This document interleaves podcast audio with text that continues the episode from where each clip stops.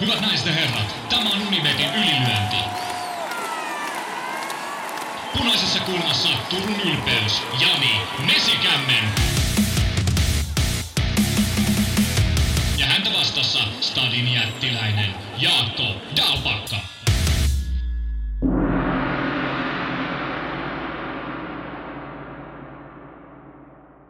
Tervetuloa kuuntelemaan Unipetin ylilyöntipodcastia. Nyt löytyy myös taas jälleen Spotifysta, Soundcloudista, iTunesista ja nyt tämän viikon jaksossa on vuorossa viikon taistelut. Ja siinähän riittää puhuttavaa. Isossa maailmassa luvassa UFC 27 ja Suomi Turussa on tarjolla myös ammattilaisia amatöörivapaa-ottelua Hamara Volume 2. Lähdetäänkö Jaakko UFC:stä liikkeelle kuitenkin? Lähdetään UFC:stä liikkeelle. Mä nyt vähän korjaan, kun sanoin UFC 27, mutta siitä puuttuu jotenkin se 9 siitä perästä, UFC 279, mutta ei ole pikkumaisia.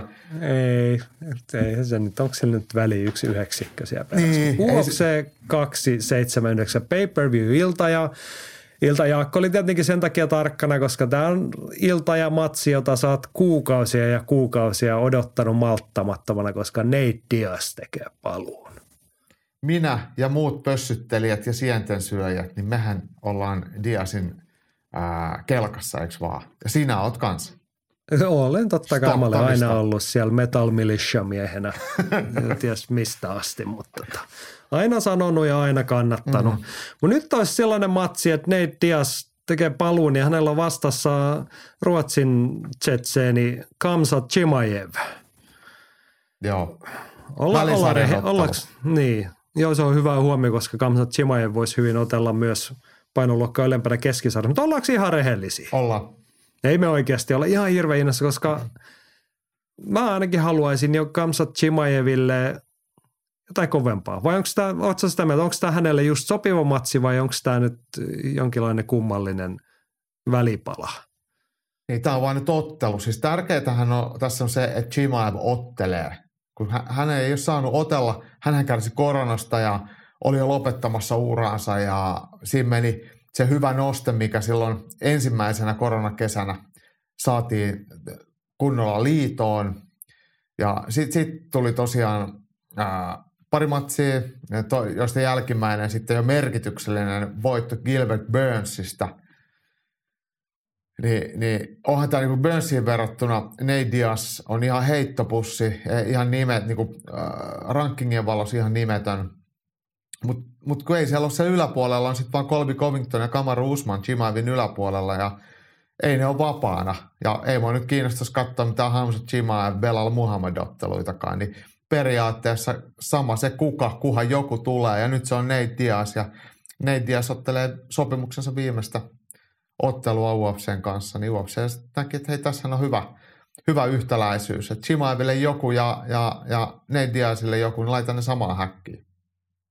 Joo, ja ymmärsinkö oikein, että sä oot vähän sitä, että tämä on tavallaan niin kuin täydellinen harjoitusottelu myös Chimaeville. Ei nyt saa jotain otella, mutta kun ollaan siellä ylöspäin ja tiukempiin koitoksiin menossa, niin nyt ollaan sitten jo numerokortin pääottelussa, mutta sitten kuitenkin vastustajaa sille itselle aika sopiva. Harjoitusottelu on mun mielestä tähän itse asiassa tosi hyvä termi silleen, että Khamzat Chimaev tosiaan pääottelussa ja viisieräinen. Edellinen ja hänen ainoa tuommoinen tosi korkean profiilin matsi Gilbert Burnsia vastaan, niin osoitti sen, että Chimaev ei kuitenkaan vielä ole täysin valmis. Hänellä on aukkoja, hän väsyy, yliyrittää ja kolmeeräisessä matsissakin vetää itsensä ihan hapoille. Niin jotta mestaruudesta voisi kilpailla 5. erän ottelussa, niin ihan hyvä saada tämmöinen 5-eräinen matsi jotain vähän iisimpää vastustajaa vastaan ja ajaa nyt sisään semmoista kokonaista ehjää suoritusta. Ja mä luulen, en ole tietenkään kysynyt, mutta jos ajatellaan näin, että miten Andreas Michael, joka on siis Chimaevin päävalmentaja, niin hekin on varmaan sitä mieltä, että tämä on just sopiva, että nyt ehjä suoritus, järkevä suoritus, ei mitään nopeita pakkolopetusta, vaan lähdetään oikeasti ottelemaan ja ottaa semmoista mestaruustason ottelua ja hakea sitä kautta sitä tulosta, koska siihen pitää sitten pystyä otteluissa Leon Edwardsia ja Kamaru Usmania vastaan ja Colby Covingtonia vastaan. Joo, hyväksyn tämän. On tossa hyviä pointteja. Mä haluan ehkä täydentää, tai siis mielenkiintoisen huomion mielestäni tein, kun statseja kattelin ja asui silmään Chimaevin keskimääräinen ottelun kesto 5,5 minuuttia. Tämä koskee siis pelkästään UF-seuraista. Mä tajusin, että niin, että 5,5 minuuttia ja hänellä on 5 ottelua. Niin niistä se, kun sen keskiarvon kertoo 5, niin siitä tulee se 25 minuuttia. Nyt hänellä on 5-eräinen matsi. Hän on tähän mennessä UF-seuralla on otellut yhteensä 25 minuuttia 5 eri otteeseen. Niin, ja niistäkin sitten niinku 15 minuuttia kerralla viimeksi. Mutta toisaalta just sit, jos ottaa siltä kantilta, että viimeksi tuli hiukan joutui tiukoille Burnsia, josta vähän enemmänkin tiukoille, mutta 3 erää Burnsin kanssa, niin onko tämä nyt sitten, kun hän on pikavauhtia edennyt muutenkin, niin kuuluuko tämä nyt sitten näin mennäkin, että otetaan sitten saman tien 5 erää seuraavaksi ja en tiedä. Mä jotenkin en osaa nähdä, että Nick Diaz on niin kivipäin, että tämä menisi 5 erää. Ja onneksi UFC käyttää sitten lääkäreitä, jotka tekee sitten niitä päätöksiä myös ottelijoiden puolesta. Eli vaikka pää on kiveä, niin kuin Diazilla on, niin Masvidalia vastaankin kuitenkin lääkärit sitten neuvoivat häkkituomaria lopettamaan ottelun, että nyt on liian pahat ruhjeet kasvoissa, että ei pysty jatkamaan, niin tavallaan, vaikka Nate Diaz kyllä kestäisi mitä vaan, niin onneksi siellä on sitten joku järjen ääni sitten ulkopuolella valmiina sitten pistämään pelin poikki. Joo, niin se on jäänyt hyvin mieleen. Mehän oltiin New Yorkissa katsomassa, kun Nate Diaz ja Jorge Masvidal otti, ja siinä kyllä vedeltiin Diazin maailmanpoikaa korville. Aika rumasti. Sitten hänellä oli ihan hirveän paha mieli siitä, kun lääkäri ilmoitti, että et sä pysty enää ottelemaan. Hän olisi itse kuitenkin ollut sitten valmis valhalla asti menemään varmaan niin. Siinä kohtaa. Hänkin on vähän semmoinen viikingin oloinen jätkä.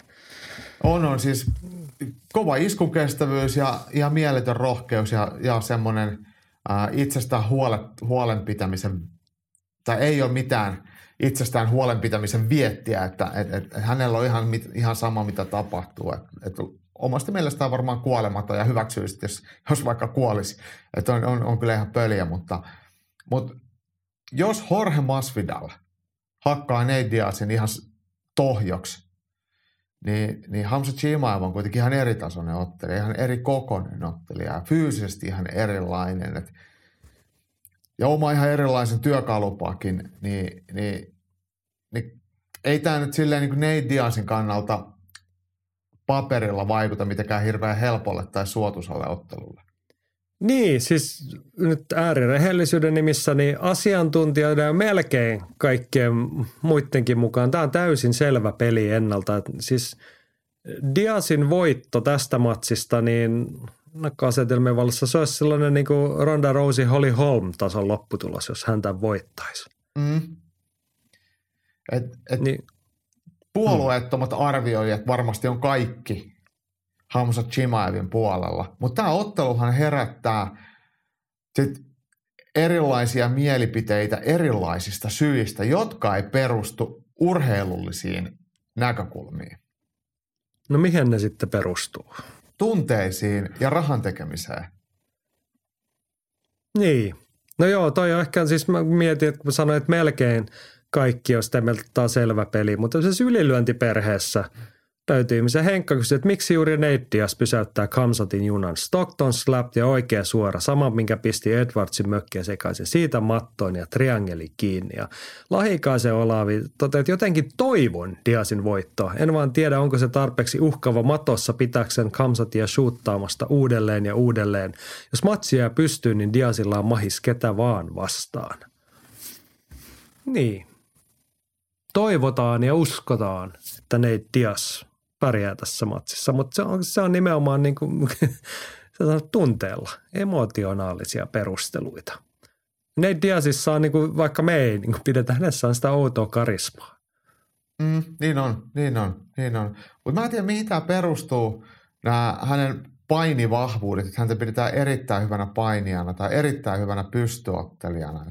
Rafael dos Anjos, joka on semmoinen Nate Diazia polveen asti, ne veti ihan korville ja Josh Thompson veti korville. Ja Benson Henderson, joka on pieni jätkä, niin veteli ihan ympäri korvia. Mutta kyllähän kuitenkin Conor McGregorin kuristi. Niin. Takakuristuksella. Ei siitä ole edes 10 vuotta aikaa. Mm. Ja siitä on voittanut pisteellä Antoni Pettisi, joka on hävinnyt kaikille muille keskeytyksellä. Niin. Leon Edwardshan piti Nate Diazia aivan pelleenä 4,9 erää, kun ne siimuroi sen yhden lyönnin.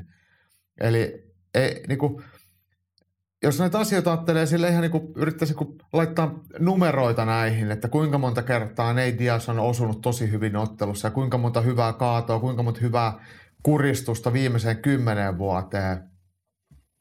Niin ei niitä vaan niinku ihan oikeasti hirveän montaa ole. Hän on viimeiseen 10 vuoteen niin kaivannut yhden kuristuksen ja se on Conor McGregorista. Niin ei se mun mielestä mikään ihan niinku erikoinen juttu. Ja ainoa keskeytysvoitto pystyssä on niin Gray Maynardista vuodelta 2013 viimeisen 10 vuoden aikana. Niin ei meillä sanotaan mitään... se kunneksi, että Gray Maynard oli vuonna 2013 aika hyvä vapaaotteli. Niin, mutta hän lähti 70-66 ja Nate Diaz nosti 77. Ja Khamzat Chimaev on niinku vielä 84-seenkin iso riittävän kokoinen. Nämä on niinku ihan, me puhutaan nyt niinku silleen, että jos me laitettaisiin miesten jollekin ihmiselle, joka ei nähnyt kumpaa kattelijaa, eikä ole mitään tunnesidettä Stocktoniin, eikä ole mitään tunnesidettä Chimaevin hypeen, niin kyllähän Chimaev on kaikilla vapaaottelun osa-alueilla parempi. Ja kaikilla fyysisillä attribuuteilla mitattuna parempi, mitä Nate Diaz on. Ja tässä ei niinku periaatteessa pitäisi olla mitään epäselvyyttä kellekään. Mutta sitten tulee tunteet. Nate Diazin kultti. Ja sitten toinen, Khamzat Chimaev, tsetseeni, Kadirovin kätyri, herättää erittäin paljon negatiivista. Ja halutaan, että tämä venäläinen häviää sen takia, kun hän on venäläinen. Ja eikä hänen käytöksensäkään välttämättä ole mitenkään hirveä priimaa. Niin, toi on tärkeä pointti. Niin niihin niinku sitten tartutaan, mutta niillä ei mitään tekemistä sen urheilimisen kanssa. Mm. Sitten oli toinen puoli, oli se sanoa, että niin kun jotkut uskovat tai väittävät toista rahan takia. Annetaan Petrin kommentoida tähän väliin. Vaikka en pidä Diazia enää nykytasolla millään tavalla merkittävänä ottelijana, täytyy nostaa hattua miehelle. Jotakin on tehnyt oikein, jos muun muassa Bispingin vaikutusvallalla oleva kommentaattori sanoo, että Neithanin voittaakseen pitää ylittää itsensä. Miten Chimaev ylittää itsensä? No nyt täytyy sitten taas suhteuttaa Michael Bisping.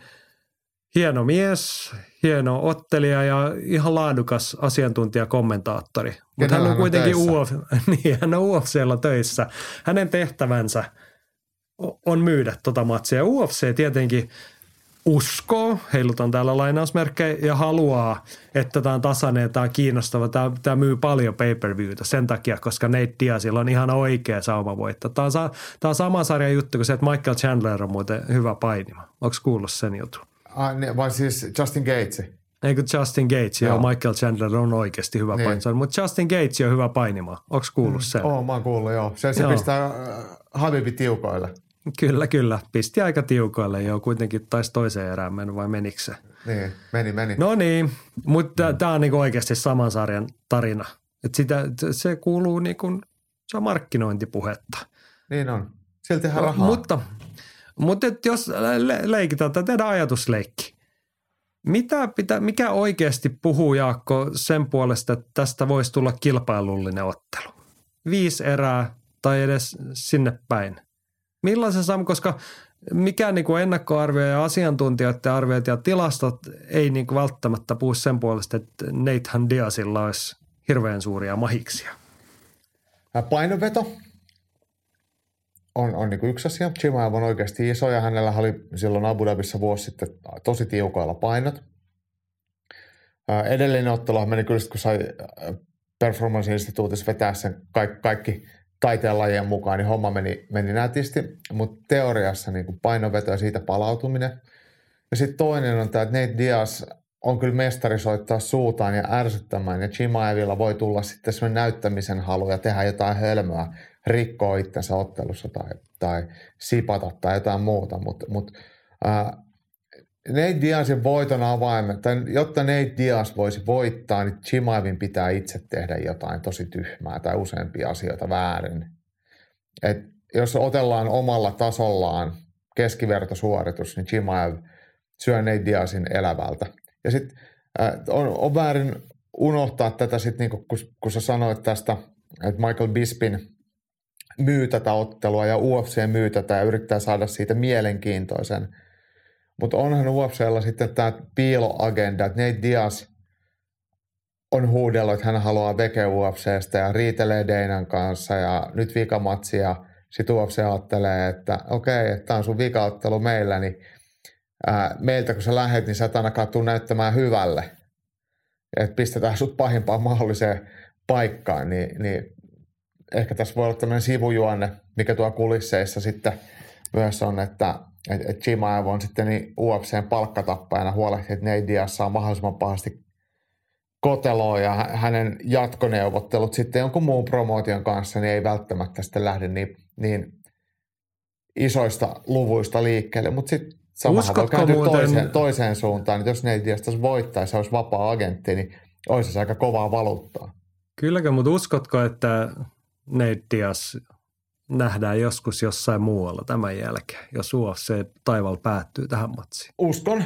Nyrkkeilemässä Jake Paulia vastaan. Se on aika vaarallinen, ei näe Jake Paulille, mä epäilen. Mutta Niin, mutta siis kyllähän Nate Diazille kelpaa raha ja sitten maltilliset haasteet. Niin. Mutta hän ei välttämättä lähde bare knuckle -nyrkittelyyn mukaan tilipäivän perässä, koska siellä voi tulla joku hullu vastaan. Niin.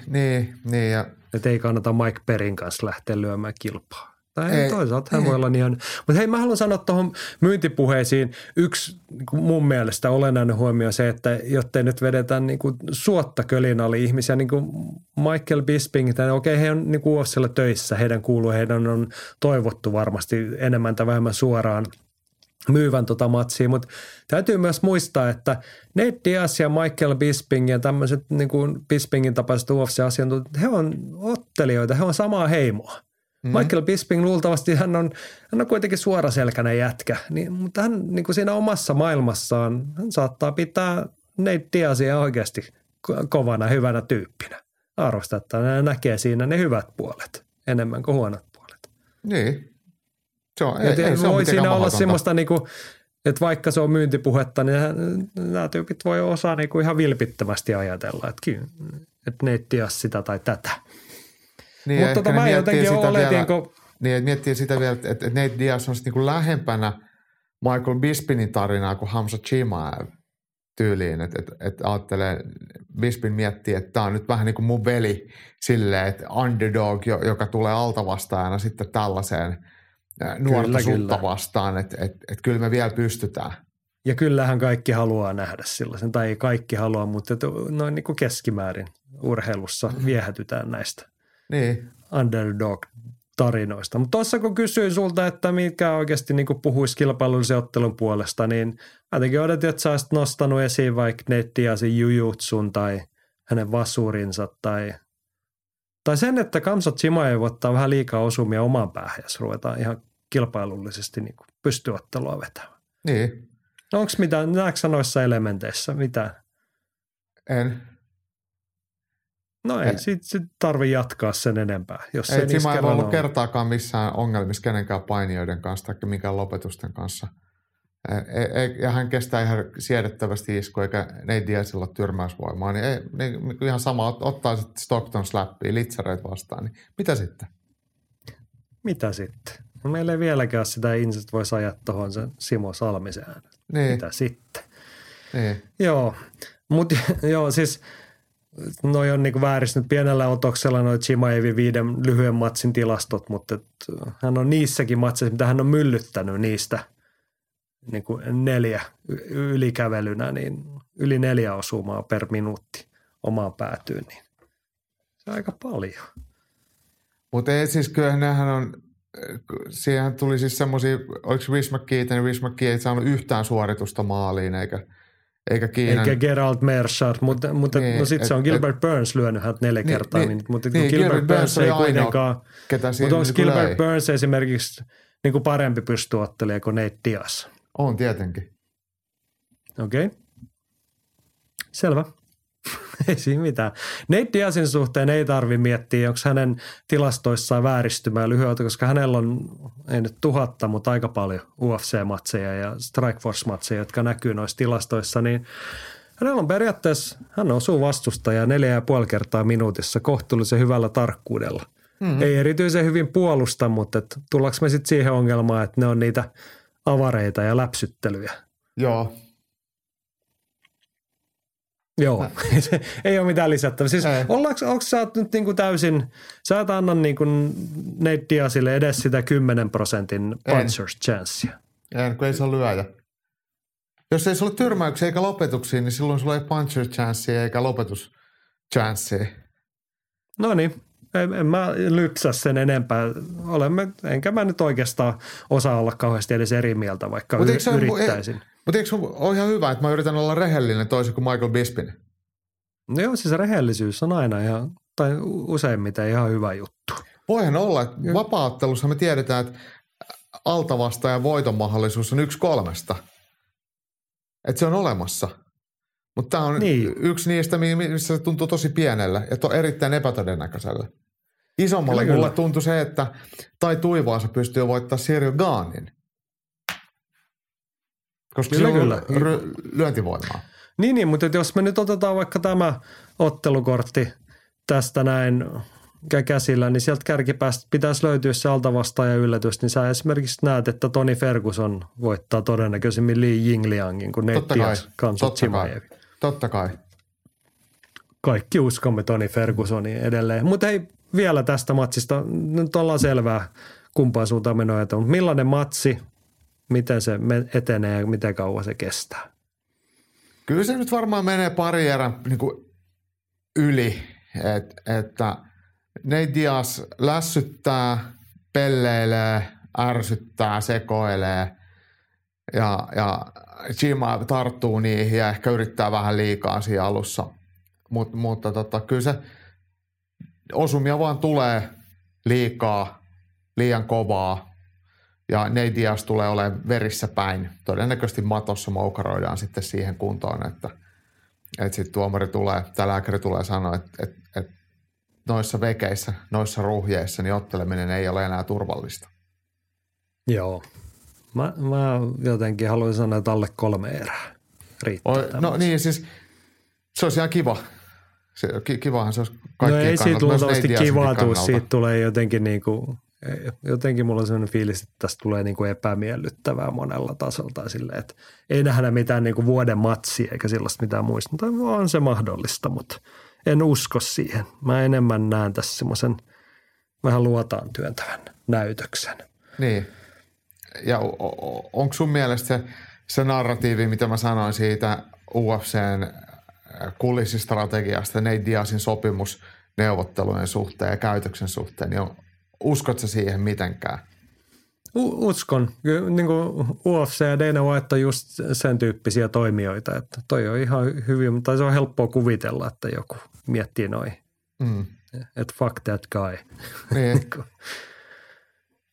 Joo. Mutta ei me toisaalta, en mä tiedä tarviiko me lähteä niin pitkään tulkitsemaan. Ei, mutta sitä on kuitenkin kansainvälisesti puhuttu. Että it is what it is. Mm. Antaa lauantai sunnuntai välisen yön näyttää, mitä tuo tullessaan. Jep. Joo, mutta hei, UFC 279 on siis ohjelmanumero. Siellä on monenlaista matsia kortilla. Saanko mä kertoa tärpi ensin? Saat. Mä otan, kun toi vähän nyt kyseenalaistettiin, että onko tämä huippumatsi, niin mä otan semmoisen todellisen, niin kuin ihan ultimaattisen. Sitä ei niin kuin kenenkään tarvitse kyseenalaistaa, että onko tämä kovaa tekemistä vai ei. Mennään esikortin puolelle miesten raskassarja. Jake Collier vastaan Chris Barnett. Et voi väittää, etkä toi olisi vaikuttunut tästä otteluparista. Sä oot ollut ihan liikaa Matin kanssa. Massa on tartuttanut suhun jonkun tommosen raisiogeeni ja sit pitää puhua ottelijoista, jotka ei kuulu vapaa-otteluhäkkiin. Tai ehkä ne kuuluu, mutta ei UFC-hän. No me voidaan palata tuohon. Hei, meillä on mielenkiintoinen isompi, laajempi kysymys tuosta, että kuka kuuluu mihinkin tai kuka on kamppailuurheilija, mutta ollaan taas rehellisimpiä ne hupailun jälkeen, että ehkä me ollaan molemmat vähän siinä linjoille, että Jack Collier ja Chris Barnett on aika lähellä sitä rajaa, että tarvittaisiko heitä UFC:ssä. Että olisiko se... Jos he ei olisi raskassarjalaisia, niin ei tarvittaisi. Niin, mutta raskassarjassa tässähän on semmoisen niin kuin, olen ainakin puhuttu, tässä on niin kuin ainekset klassiseen hyvä huono raskassarjan matsi. Että joko... Tästä tulee aivan kammottavaa, että ne huitoo sen verran pitkään, että kumpikaan ei jaksa ja sitten vaan kaikki tuijottaa kelloa, että eikö tämä nyt jo loppu. Tai sitten tästä tulee tapahtua jotain aivan järjetöntä, niin kuin siis Chris Barnettin matseissa saattaa tapahtua. Joo, sieltä tulee joku tornadopotku ja kuperkeikka ja mitä ikinä. Jotain tällaista siellä tapahtuu. Ai, tulispa muuten tornadopotku. Rolling Thunder. Niin, koska sehän olisi niin kuin oikeasti... Niin kuin senhän me haluaisimme nähdä. Mutta sitten voi tulla jotain muutakin. Siis Chris Barnett voitti Gian Villanten jollain... Takakiertarilla, eikö ollut? Takakiertarilla ja volttiperää ja epäonnistunut alastulo. Kaikki muistaa sen ja sitten kaikki on armollisesti unohtunut, että muutama kuukausi sen jälkeen hävisi Martin Budaille pistein silloin. Niin siinä ei ollut mitään hirveä ikimuistosta siinä matsissa. Oot oikeassa. No joo, mutta se mikä mua tuossa ehkä asiantuntijat on nähnyt Jake Collierin vahvana ennakkosuosikkina tähän. Niin. Se en ikinä uskoisi, että UFC:ssä kun Jake Collier tulee häkkiä, että hän on se ennakkosuosikki. Niin, kun hän ei ole hirveän hyvä. Hän on 5 viime matsista hävinnyt 3. Niin. Ja hän nuoria lupaava Andrei Arlovski, hänellä nyt on hävinnyt moni muukin.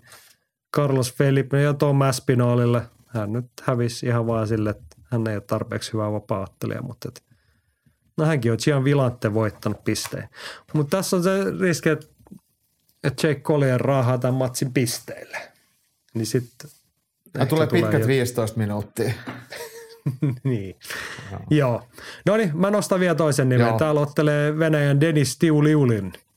Mä haluaisin ihan ton nimen vaan päästä sanomaan. Hän ottelee Jamie Pikettiä vastaan. Joo, makea nimi. Joo, venäläinen otteli keväällä ja hävisi debyyttinsä silloin. Nyt uusi saama. Mä olen esimerkki siitä, että UFC ei kiinnosta paskaakaan, mikä on maailmantilanne. Venäläisiä tulee ja menee uusia ja tällainenkin jätkää jostain löydetty. Joo. Ei siis...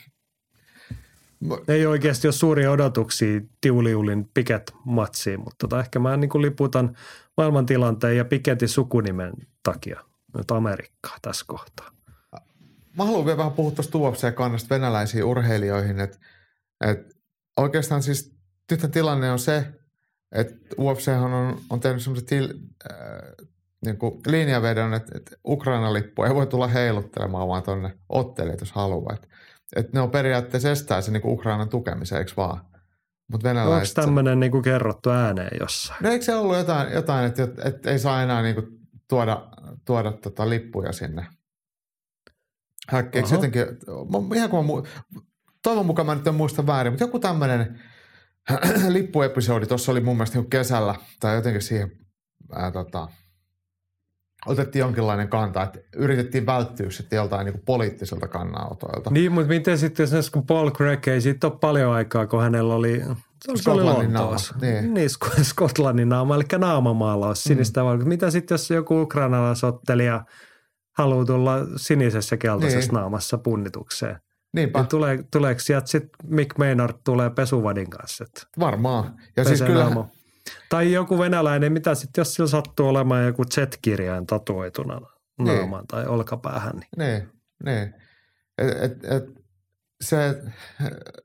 Tuommoiset lippujen kanssa pelleillä, niin sehän on ihan UFC:lle periaatteessa arkipäivää, että eikö Makvankin ole käyttänyt Kurdistanin lippua, vaikka maata ei ole olemassa. Mä ymmärrän, siis mä hyväksyn, mua ei haittaa se yhtään, mutta tavallaan niin tämmöistä on saanut tehdä ja lippuja voidaan vaihdella ihan mitä haluaa, että miten se meni toi... Se saksalainen. No, ketä käyttäisi se Jamaikan lippua? Sobotta, niin Sobotta ryhtyi jamaikalaiseksi, kun hän on siis alun perin puolalainen, joka on kotiutunut Saksaan ja sitten hän väsytti ne kysymykset, niin hän ryhtyi jamaikalaiseksi ja soitti regeitä sisääntulomusiikkina. Joo, siis en odota UFC:ltä ensinnäkään selkärankaa enkä varsinkaan mitään niin kuin johdonmukaisuutta.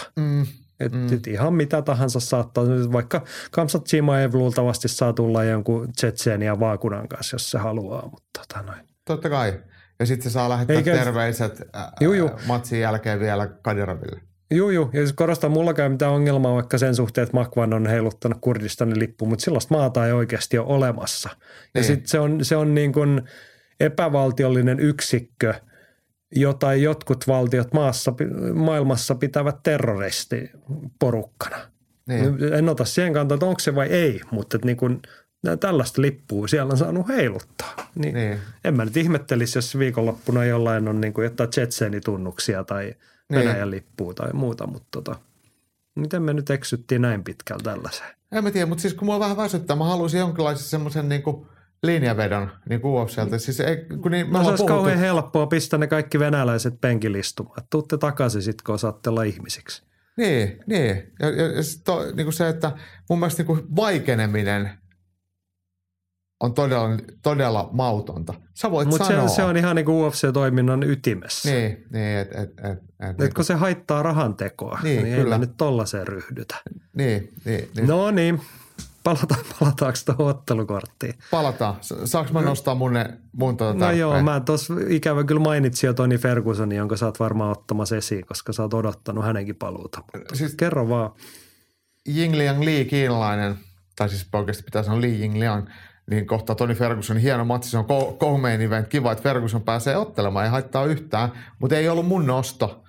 Eikä mun nosto ollut myöskään Johnny Walker, Ion Kutelaaba, kahden pölvästin välinen matsi, mutta mun nosto on tietenkin viikinkivelimme Ruotsista Anton Turkai, joka kohtaa Charlton Almeidan Brasiliasta. Ja Turkai ehti tuossa heinäkuussa käydä nappaa Contenderista UFC-paikan ja nyt sitten pikakomennuksella brasilialaista vastaan, kun Brassia ei ilman vastustajaa, niin viime viikolla mun mielestä tiedotettiin, että Anton Turkai hyppää sitten UFC-häkkiin. Ja aika kovaan paikkaan tämä Charlton Almeida on aivan helvetin kova. Niin. Ei tuo ole missään tapauksessa tämmöinen pehmeä lasku UFC-debutantille. Tässä on vielä semmoinen poikkeustilanne, että kun matsi on tullut niin lyhyellä varoajalla, niin Anton Turkkaan ja Almeidan välinen ottelu on sovittu alle 220 paunaiseksi. Miehet on normaalisti käsittääkseni siis kevyt raskassarjalaisia, niin nyt on tälleen, ettei homma kaadu painonvetoon, niin tämmöinen painoluokka sitten luotu. Mutta hienoa, että nähdään ruotsalainen. Tämähän varmaan tarkoittaa sitten sitä, vaikka Viaplayn ohjelmaopas tänään tiistaina ei meille vielä sitä kertonut, että esiotteluissa kun nähdään pohjoismaalainen, niin Viaplay lähettäisi koko illan otteluita. Joo, näin se ainakin vanhan diilin mukaan pitäisi olla. Toivotaan, että tälläkin kertaa kyllä oikeasti se vähän aina kirpasee sydämestä ja mielestä tässä kohtaa, että ei tuollakaan nyt ketään suomalaista ole edes puheessa, mutta kyllä me iloitsemme siitä, että kuten sanoit, viikinkiveljemme Anton. Niin. Yritin tässä katsoa, että mikä hänellä on tämmöinen poikkeuksellinen sukunimi, että mikäköhän sen tausta on, mutta noin niin kuin kulttuurillisesta, että mistä hänen sukujuurensa mahtavat olla, mutta kyllähän Ruotsissa on syntynyt. Joo, ja varmaan toinen vanhemmista on jostain päin sitten. Johonkin toi viittaa toi, mutta kyllähän me tiedetään, että kun ollaan sitä Viikingit-sarjaa katsottu, niin viikinkejä tuot nykyisen Venäjän suunnalta. Rusin viikinkejä, että ehkä hänellä on vaikka siellä idän suunnalla, idän viikinkejä. Niin, mä mietin, että voisiko toi olla joku Balkanin lähtöinen toi Turkkai. Juu, saattaa hyvin olla. Mutta siis hän on tarjolla olevien tietojen mukaan ihan Ruotsissa syntynyt, niin viikinkiveljemme. Ei siinä mitään. Siis melkein suomalainen. Joo. Kotiin sen verran vedetään samaa valtakuntaa. Tässä ollaan kuitenkin valtaosa historiasta oltu. Niin. Ei meillä ole nyt syytä väheksyä häntä. Mutta iloitaan siitä, että pari ruotsalaista tällä ottelukortilla. Kyllä. Oliko halusit jotain muutakin vielä nostaa? Jep, ja oikeastaan mun mielestä Irene Aldana, joka kohtaa Macy Chiassonin, tämä on siis naisten kääpiösarja, niin mulla on semmoinen pieni epäilys, että Irene Aldanasta voisi tulla vielä, vaikka ei hän mikään nuori enää ole, mutta että hänestä voisi tulla vielä ihan validi haastaja tähän painoluokkaan. Että hänellä on aika napakat lyönnit ja kippii käsissä, että jos nyt vaan kokonaisuus pysyisi jiirissä, niin hän voittaisi Macy Chiassonin. Tämä on ihan naisten kääpiösarjan kärkiotteluita. Niin Tämä kiinnostelee ja se on tietenkin pääkortin matsi. Itse veikkaan, että Aldana hoitelee Chiassonia. Joo, Aldana on 34-vuotias, mutta hänellä ei ole matseja vielä. Kun tämä on 20. ammattilaismatsi, niin siellä ehkä niitä kilometrejä olisi silleen tankissa vielä. Hänen, no siellä on tappioita. Hän on UFC:ssäkin 4 kertaa hävinnyt. Sitä ennenkin vielä hävinnyt paremman päädyn nimille. Jotenkin toi... Tämä tuo vähän mieleen Amanda Nunesin silleen, että Amanda Nunesin urallahan on myös jo ennen Juliana Pena-tappiota, minkä hän taannoin koki, niin siellä UFC-uran alkupuolella kompasteluja. Eihän ollut mitenkään voittamaton ottelija aina. Ei niin. Mutta toki tämä nyt vaatisi, että Irene Aldana on kuitenkin 2020 hävinnyt Holly Holmille. Hänellä on sen jälkeen vain Jana Kunitskaista voittoa. Ei tämä nyt ihan vielä hengissä sillasta, mutta kyllähän tästä vakuuttava voitto. Niin kyllähän aika korkealla siellä sitten haastajalistalla alkaa pikkuhiljaa olla. Ja tai siis vaikeasti ohi. Voitto Caitlyn vierasta tyrmäyksellä oli saakeli hieno. Aivan mielettömän upea etumainen yläkoukku suoraan leukaan ja vierä siitä sitten unille. Ja se oli vierän ensimmäinen tappio, niin se oli oikeastaan eka kerta, kun mietin, että ehkä tästä Aldana-likasta voisikin tulla jotain, mutta Holly Holm sen jälkeen sitten juoksi karkuun ja naputteli pistevoiton, mutta Kunitska ja Jana sitten Aldana Jyräalle jäi vuosi sitten. Joo, se on hyvä nosto. Mun mielestä toi on ehdottomasti pääkortin kiinnostavimpia matseja. Irene Aldanassa on sitä potentiaalia, joka ehkä vielä sieltä voisi tulla esiin. Se vaatii nyt vaan onnistumisia putkeen. Sä mainitsit tuossa jo pari pölvästiä, jotka kohtaa toisensa. Henri kysyi, että onko viikonlopun ottelu Johnny Walkerin vika UFC-leivissä. Vaikka herrasta pidän, niin pahoin pelkään, että Ion Kutelapan nyrkki kolisee naamaan niin kova, että kotisohvallakin tuntuu. Mitä sanot siitä matsista? No mä veikkaan, että tämä on ihan viihdyttävä matsi. Katson ihan mielelläni ja sitten en kuuntele kumpaakaan. Niin, ilman ääniä kannattaa seurata. Sekä herroja haastatteluja että matseja. Joo, mutta siis tässä luultavasti sattuu jotain hassua tässä matsissa. Mutta mitä sanot, viekö Kutelaaba ja loppuuko Walkerin UF-seura siihen? En mä usko, että Walkerin UF-seura loppuu, vaikka hän häviää. Hänessä on jotain semmoista niin pidettävää. Tuskin hän on hirveän kallis ottelija ja ehkä... En usko, että UFC niin väkinäisesti yrittää, tai pakko hänestä olisi päästä eroon, mutta en tiedä. Niin, mä luulen, että tässä kuitenkin maailman normalisoituessa, niin UFC hamuaa vaikka prasseihin järjestämään iltoja säännöllisesti, niin siellä tarvitaan kuitenkin, Johnny Walker on aika tunnettu nimi kotikulmilla ja vakiintunut UFC-ottelija, niin mä luulen, että siihen tarvitaan ainakin pari tappioa vielä. Varsinkin, että jos hän ei ota ihan mitään niin kuin Lapanen tason tappiota. Niin, että, kyllä. Vaan että hän menee ja myllyttää kuten Lapan kanssa, että kävi miten kävi, niin tuskin häntä nyt tien päälle lähetetään. Piti muuten sanoa, ennen kuin aloitettiin nauhoitus, avasin Tapologiin ja bongasin sieltä, että UFC 283 tammikuussa 2023 on Brasiliassa, eli koronan jälkeinen ensimmäinen Brasilian kortti on nyt lyöty sitten kalenteriin vuodenvaihteen jälkeen. No niin, siitä on pitkä aika. Mm-hmm. Siellä ollaan oltu ja varmasti UFC:n päädyssäkin ollaan odotettu sitä saumaa, että sinne päästään. Toivottavasti tuohon ei tule mutkia matkaan nyt. Joo, mutta hei, tänä viikonloppuna homman nimi on UFC 279, pay-per-view-kortti. Ei tietenkään Suomessa pay-per-view, mutta Jenkeissä. No ei, mutta se aina niin kuin kertoo toi numerokortti. Kyllä. Tiettyä arvonantoja, respektiä siitä, mitä on tulossa. Tuttu tapa Viaplay näyttää, kuten tuossa jo mainitsit, niin ohjelmakartassa nyt lukee, että kello 05. Se tarkoittaa pääkortin alkamisaikaa, mutta kun sinne on nyt viime hetken lisäyksenä tullut Ruotsin Anton Turkai sinne esikortille, niin toivomme, että se tarkoittaa sitä, että prelimitkin näkyy jo Viaplaylla ja sitten me arvellaan semmoista kello 02 alkamisaikaa sinne, siihen kohtaan. Tätä luullaan ja 13 matsia tällä hetkellä on kortilla. Joo, ja parastahan on siinä, että ei kauheasti kannata eikä tarvi nukkumaan mennä, vaan voi viettää semmoisen kamppailun superviikonlopun. Siirrymme Las Vegasista sujuvasti vielä vähän hienompaa kaupunkia, eli Suomen Turkuun. Täällä meillä ja kaupungin hienommalla kulmilla Kupittaalla otellaan Hamara Vol 2. Vapaaottelua, kotimaista, toinen viikonloppu putkeen. Eikö hienoa? No onhan tämä nyt helvetin hienoa. Ja se on vielä hienompaa, että pääsee itse paikalle. Niin, en tiedä, onko kiva tulla Turkuun, mutta kiva tulla vapaattelutapahtumaan. No mä tuon sulle piispiksen, niin sit sua hymyilyttää taas. Mm. Hei, mä kävin mä nopeasti kerron, mä unohdin kertoa tämän, mutta kävin Pariisissa meidän yhteisen reissukaverin kanssa syömässä, kenen kanssa ollaan joskus Abu Dhabissa ja Nykissäkin reissattu samaan aikaan. Niin siellä oli mukana turkulainen FFG, toinenkin FFGn kundi.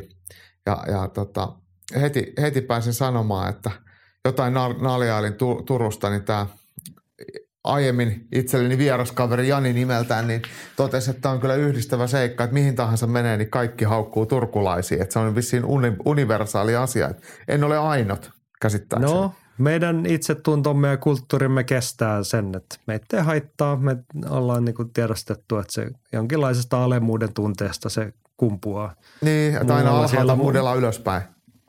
Niin, näinhän se toimii. Ei se haittaa. Me suomme sen toiselle, me kestämme sen. Että tervetuloa huutelemaan Turkuun tulevana viikonloppuna. Itsekin olen paikalla Kupittaalla Hamara, jos tulee mieleen tai haluat tulla sinne huutelemaan hävyttömyyksiin ja Berliinin munkkivitsejä, niin tervetuloa. Ei kyllä se mitään, mutta tulkaa tervehtimään, jos näette. Jaakko joutuu tekemään töitä, tai siis itsekin. Sinne menen toimittajan ominaisuus silleen, mutta sä joudut melkein varmaan hikoilemaan. Oot siellä kulmamiehen roolissa ja valmentajan hommissa. Meikä tulee mukavasti istuskelee ja huutelee luultavasti sit hävyttömiksi sulle ja sun ottelijoilles. Toki. Otetaan se vastaan.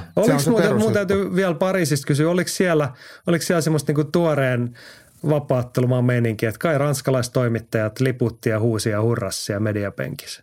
Kyllä huusi niinku, ja taputtiin, mutta ei niinku ottelujen aikana, että ottelujen päätteeksi.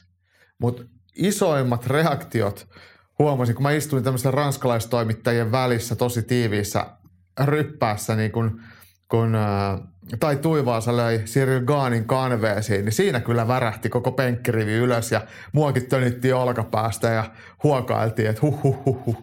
Mutta kyllä sanotaan näin, että he käyttäytyivät ihan asiallisesti toisin kuin esimerkiksi venäläiset toimittajat, jotka tuli kannattaa Peter Jania Abu Dhabiin, että niillähän oli Peter Jan verkkapuvut päällä ja ne vaan huusi kannustuksia sieltä pressiriviltä. Oli kyllä aika poikkeuksellista. Joo, me ollaan vielä huomattu, jos on voinut jonkun tommoisen faniverkkapuvun joskus vetää niistä. Mutta se Pariisista, kuten meillä päin on tapana sanoa toisella sivistyskielellä, varfor Paris vi har ju Åbo. Nyt keskitytään Turkuun, Hamara kakkoseen. Lauantaina, mulla on ainakin positiivista odotuksista, eikä vähiten sentään nyt niin kuin illan ykköstähtinä paikallaan ylilyöntiperhettä, enkä puhu nyt meistä, vaan ton illan striimiä selostavat Jami Kuparinen ja Matti Hirvonen. Hienoja miehiä molemmat, vanhat taistelutaverit. Kyllä, tämä on mukavaa, että heille on löytynyt tämmöinen yhdistävä tekijä ja paikka, missä sitä toteuttaa. Niin tämä jotenkin on semmoinen sympaattinen kombo. Toki siis asiantunteva myöskin, mutta siinä niin kuin meillä ehkä muille lajiniiloille, niin tästä tulee ihan hyvä mieli. Kyllä. Ennen kaikkea hyvä mieli siirtää. Hyvä mieli tuli muuten siitäkin. Tuossa ennen kuin painettiin punaista rek-nappulaa, niin soittelin promottori Mika Kurosen kanssa ja ensimmäisenä huokasi, että on se hyvä, ettei tarvi itse otella ja viittasi siihen, että millaista mylläkkää tämä järjestäminen on ja otteluiden uudelleenjärjestäminen, kun on vähän vastustajia taas mennyt uusiksi ja muuta. Mutta se hyvä mieli siitä, että hän sanoi, että liput on menneet hyvin kaupaksi. Toivottavasti menevät loppuviikonkin. Muistakaa, että kamppailurheilu on parasta paikan päällä. Että sinne ja mielenkiintoinen paikka Kupittaan palloiluhalli hienolla sijainnilla, hieno areena. Säkä et ole aikaisemmin käynyt, niin pääset sen kokemaan. Että väitän, että on toimiva mesta tämmöiseen tapahtumaan. Siis mä oon käynyt siellä vanhalla Kupittaan, mikä se nyt ikinä olikaan, missä on jäänyt. Se on siis urheiluhalli, joo, niin. Mutta se on 70-luvulta. Se on ihan, toi on kyllä ihan siis uusi. Muutaman vuoden vanha, että siellä on hyvät tilat toivottavasti päkkärillä ja muutenkin, että kaikin tavoin. Joo, mutta mennään samalla tyylillä, kun tuossa mentiin viime viikolla Gaethjeä nyt UFC:tä tuossa tärppejä, nostoja. Otetaan esiin, mitä kiinnostavaa tuolta löytyy ja jospa mä aloitan, kun sä oot Jaakko vähän jäävi, niin saanko mä sanoa ensin? Sä saat sanoa ensin. No niin, mä haluan nostaa nimittäin noi ottelut, missä sinä olet asianosaisena siellä kulmassa. Ensin illan taitaa olla tokavikamatsi. Siellähän on Jamba, Janne Elonen kulmalla ja annetaan ylilöntiperheen kertoa. Henkka toteaa, että eikö ole aika kiva, että tukkaviiksi tohveliskenen haltija Jamba palaa häkkiin vielä Suomen Turussa. On. Ah, se on hienoa. Kyllä. Joo. Ja todetaan nyt vielä, mihes mä hukkasin Jampan vastustajan täältä. Sinis on hänen sukunimensä. Ja jos se nyt väärin muistan, niin oli kreikkalainen. No joku sellainen se oli. Joo. Joo. No niin, mutta meitä nyt ennen kaikkea kiinnostaa tietenkin Jamba. Ja niin oikeasti kivainen, siis joo, Leonardos Pitbull Sinis Kreikasta on hänen vastustajansa. Hurjan näköinen mies, paitsi että hänelle ei yhtään niin paljon tatuointia kuin Janne. Ei se voi voittaa, jos se ei ole tatuointia. Se ei ole tajunnut, mistä on kyse. Joo, no niin, tämä nyt selvistää. Mutta siis oikeasti semmoinen niin kuin... No sitä on vaikea kuva, mutta kiva nähdä, varmasti niin kuin kiva nähdä Janne ihan kasvatusta, mutta kiva nähdä Jampa ottelemassa ennen kaikkea. Jep, samaa mieltä. Joo, kerro vähän, sä oot ollut tietenkin, kun oot kulma, ei varmaan ihan kylmiltä, et lähde reissuun. Että oot Jampaa nähnyt ja ootte ollut tekemisissä. Mitä sä odotat matsilta, millaista vastustajaa sieltä olisi tiedossa? No ehkä toi Pitbull on ihan hyvä nimi tälle vastustajalle, että se on vähän semmoinen ryskää ja tietenkin sitten, jos toinen on ryskää, niin se varmaan ehkä Jamballe silleen sopii, että Jambahan on enemmän itse sitten tuommoinen vastaiskiä, että kohtuu tarkka vasenkätinen ottelija, niin varmaan Jamba sille omalla vahvuuksillaan sitten pyrkii sitä naputtamaan sitten vastaiskujen kautta voittoa. Ja en yhtään ihmettelisi, jos matsissa vaikka vähän painittaisikin. No niin, kaikkea. Se olisi kiva, jos kaikkea olisi tarjolla, että tällaista. Joo. Mutta itsestään selvästi odotamme Jampan voittoa, mutta ennen kaikkea hyvää, viihdyttävää matsia. Se on mun eka nosto. Toinen, sä oot jo alkuillasta amatööriotteluskulmassa. Ja mun täytyy sanoa, että tämä amatöörimatsi on sellainen, joka on luultavasti illan kiinnostavimpia myös maksavan yleisön silmissä. Turun Daniel Forsberg vastaan sun valmennettava Brian Aspegren. Jep. Danu tunnetaan tietty täällä päin ennen kaikkea pystyottelupiristä. Tainyrkkeilyn moninkertainen Suomen mestari. Mitäs, oliko hänellä jotain arvokisaa? Ei taida arvokisoista, ei taida olla mitään. Mutta King of Kingsin ammattilaisten mestari, kyllä. Niin.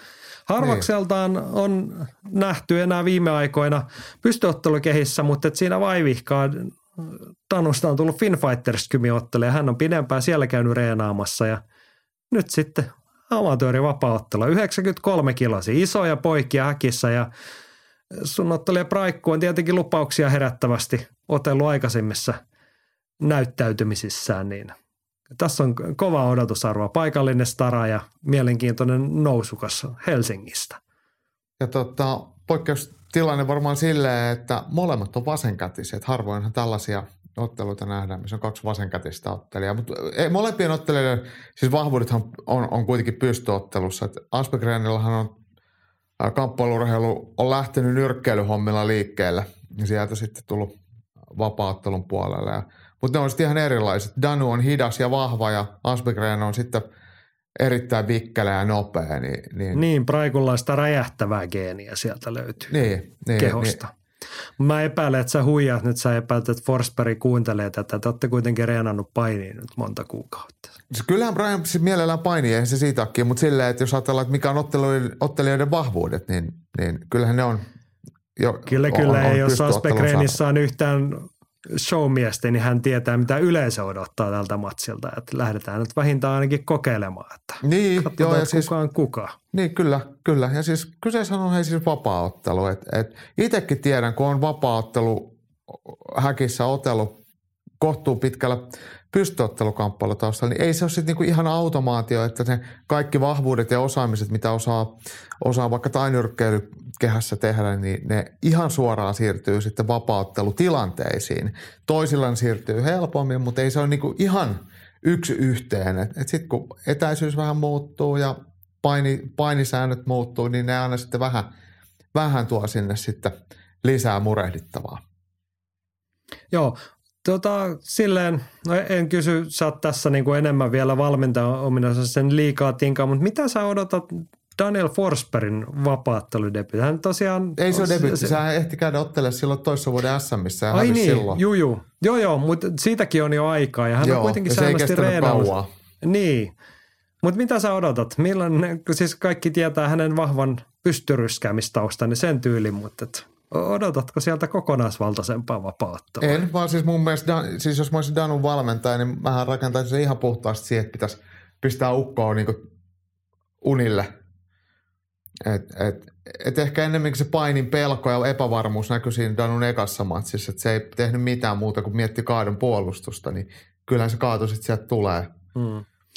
Odotatko, että se asia on muuttunut? Sieltä on nyt kuitenkin reenikertoja toivottavasti reilusti tuohon väliin tullut, että no ihan sekin lähtee toistoista ja itsevarmuudesta. Totta kai.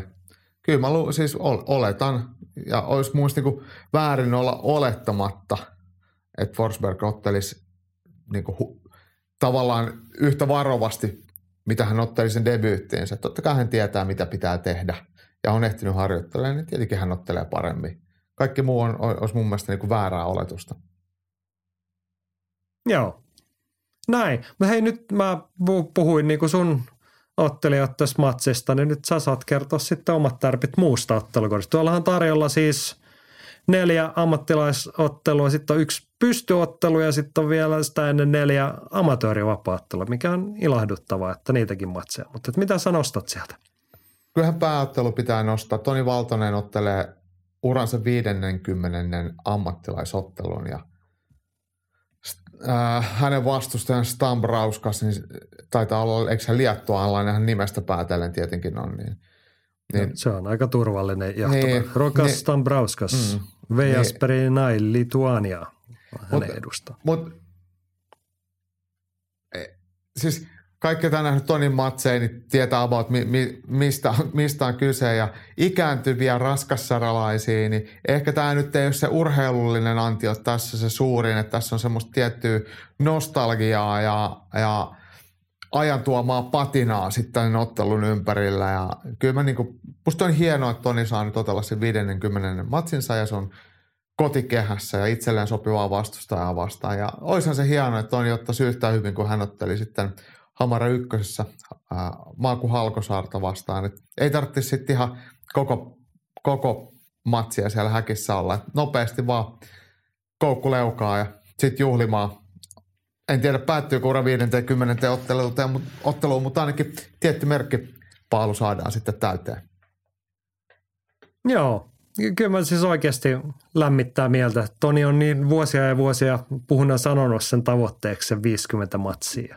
Nyt ollaan sitten sen äärellä. Tässä rupesin katsoa Rokas Stambrauskas, eihän nyt ihan tuntematon nimi meillekään pitäisi olla. Hän on nimittäin 2016 otellut Fight Night Finlandissa Miika Mehmetiä vastaan ja voittanut eka erän tyrmäyksellä. Pystyottelija. Ja tiedätkö, mikä nostaa tämän ottelun odotusarvoja?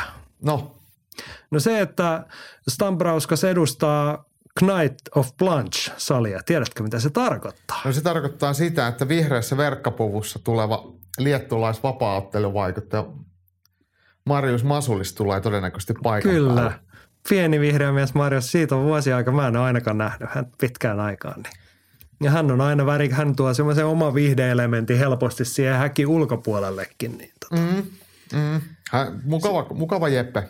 On hieno mies ennen kaikkea, mutta hänen ottelijoitaan, siis ennenhän hän oli kaikissa kotimaa-illoissa, oli yleensä Marius ja joku hänen ottelijansa ja sitten niin kuin ollaan monesti muisteltu, niin joskus Marius on itsekin otellut. Joo. Niin, Turussa oli sekin niin, mutta nykyään harvakseltaan. Joo, mutta se on illan päämatsi ja siinä on varmasti hyvät odotusarvot siihenkin.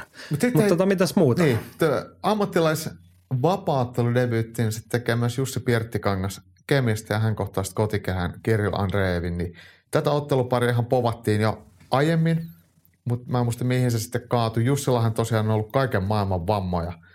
Mä väitän, että eikö toi Jussi loukkaantui silloin? Pitikö tämä olla jopa siinä niinku ekassa Hamarassa silloin? Joo, mun mielestä piti silloin niinku vuosi sitten keväällä. Vai milloin? Niin, eikö? Joo, niinhän se siis oli.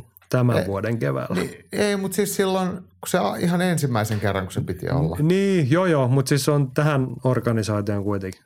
Joo. Joo, no niin. Mutta anyway, niin Andre, kokenut amatööri, arvokisamitalisti, niin hän saa sitten vastaansa kemiläisen tainyrkkeilijän, potkunyrkkeilijän, toki myös amatöörivapauttelijana ehtinyt sitten vähän myllyttämään, niin Pirtikangashan on vähän kuin Suomen Mirko Krokop, että sillä lähtee toi takinmainen yläpotku aika vihaseen, niin eiköhän sitä tulla sitten katsomaan ja varmaan Andreevi mielellään vie sitten matsin mattoon. Tämä nyt on varmaan se semmoinen klassinen striker vastaan grappler-asetelma kuitenkin. Tuskin Andreevi ihan täyttä ottelua haluaa mitään nyrkkihippaa ottaa. Joo, ja tässä ottelussa on myös semmoista paikallista odotusarvoa. Jussi Pirttikangas on vuosien varrella nähty Turussa useampaan kertaan ottelemassa. Hän on tarjonnut kyllä melkoista tykitystä ja showta. Että vähänkin kokeneempi turkulaisyleisö tai varttuneempi niin varmasti tietää, mitä Jussin matsissa on luvalla. Ja tietenkin nouseva nuorempi turkulaisnimi, niin se kiinnostaa jengiä täällä näin. Eikö se ollut niin, hei mä katson, avasin Kirill Andreevin tapologin sinne päivitä. Hänhän otteli siellä, mikä se oli se Huvila Fight Night. Eikö se ollut nyt kesällä? Joo. Se ei ole vaan päivittänyt, mutta hän otti siellä voiton. Eli hänellä on nyt, tulee 2-1 listalla ja keväällä tosiaan hän teki tuolla Hamarassa kotidebyyttinsä ja silloin tyrmäysvoitto tokassa erässä. Kyllä. Mielenkiintoista nähdä hänen, kun en ole hetkeen itse päässyt silleen paikan päälle näkemässä, missä mennään Kirillin suhteen, niin toi on kyllä kiinnostava matsi. Pirttikangas on FFG:llä käynyt reenailemassakin aikoinaan, niin tuttu kaveri sitten myös silleen, että siellä varmaan tiedetään, mitä kemiläinen osaa ja kemiläinen tietenkin tietää, mitä sitä turkulaista osaa. Niin, kyllä. Niin siinä varmaan jonkinlainen hyvä ennakkoviba, mutta tuskin tässä mitään sen suurempaa pahaa vertaan. Joo, tässä on yksi ammattilaismatsi mainitsematta, Seinäjoen ylpeys Markus Mäkiventelä ottelee ja promottori Kurosen kanssa kun puhuin, hän sanoi, että hän on alkanut kutsua Mäkiventelää maailman pelottavimmaksi vapaattelijaksi, kun silloin on ihan mahdotonta saada vastustaja, joka pysyisi. Nyt on ilmeisesti, siis hänelle on ainakin kertaalleen nyt ilmoitettu, että kun hänellä tulee vastaan, niin se nimi ei enää päde, mutta ehkä tämän podcastin julkitullessa se seuraava nimi, hänelle on siis uusi vastustaja, että ei ole nyt toistaiseksi vaaraa, että jää ilman matsia, mutta me emme vaan terveä hänen nimeä. Joo, siis täällä on nyt kahteen kertaan jo hänelle ilmoitettu ulkomaalainen vastustaja. Ruotsin Valberi oli sairastunut koronaan päivä sen jälkeen, kun matsi oli julkistettu, mutta nyt on sitten jotain uutta miestä. En muista kyllä Mika taisi sen mainita, mikä ukko sieltä oli tulos, mutta te löydätte sen sitten muualta. Tässä kohtaa se ei ole nyt vielä julkinen. Sitten on, kyllä mä tätä pidän mieleen, pystyottelua ammattilaissäännöin ilman kynärpäitä häkissä. En mä oikein tiedä, mitä se sitten saa. Sitten varmaan potkunyrkkeilyä, noin niin kuin suomeksi sanottuna, mutta Elmo Peltonen, vapaattelukehistä tuttu ja turkulainen Paavo Leinonen. Hän on enemmän niin kuin puhtaasti potkunyrkkeilijä tai nyrkkeilijä, kumpi mahtaa olla. Mutta siis Elmo Peltonenhan voitti toissa vuonna potkunyrkkeilijä Suomen mestaruuden. Niin, tai siis viime vuonna. Ei, oliko eikä se niin? Niin, anteeksi, jo viime vuonna, niin just niin kuin toissa kilpailuissa, aivan siis tänä vuonna, niin. Joo, mä nyt sekoilen, mutta kyllä. Viime vuonna, joo. Toissa kilpailuissa, joo, just näin. Joo, ylilyöntiperhe tietenkin muistaa Elmo Peltosen, siitä hänen takatukastaan on puhuttu useasti kunnioittavaa sävyä, mutta kyllä hän on reipashenkinen pystyottelija ennen kaikkea vaparikehissäkin, niin tuossa varmaan nähdään jotain raikasta ja reipasta menoa. Elmo Faijahan monesti kiertää sitten kisoissa mukana ja se on myös Maurillon kanssa samanlainen kampaus. Ja mä en tiedä nyt niin kuin kumpi sen on keksinyt, mutta ihan yhtä kamalat ne on molemmilla. Niin, tämä vähän kuulostaa siltä, että sä oot nyt kateellinen, kun sulle ei kasva takatukka kunnolla. Kyllä mulla takatukka kasvaa, mutta ei tuosta päältä niin hyvin enää. Että. No mutta ei kai sinne päälle nyt tarvita mitään. Peltosellakin on ihan lyhyt tuot päältä. Hänellä on vain ne kiharat sieltä. Niin. Mietin nyt, jos itsekin laittaisit. En mieti, kun Masallakin on ollut sellaista. Ei, siis mullakin on rajoitteita. Mä oon hyvin tämmönen niinku avarakatseinen, mutta en tohon en lähe.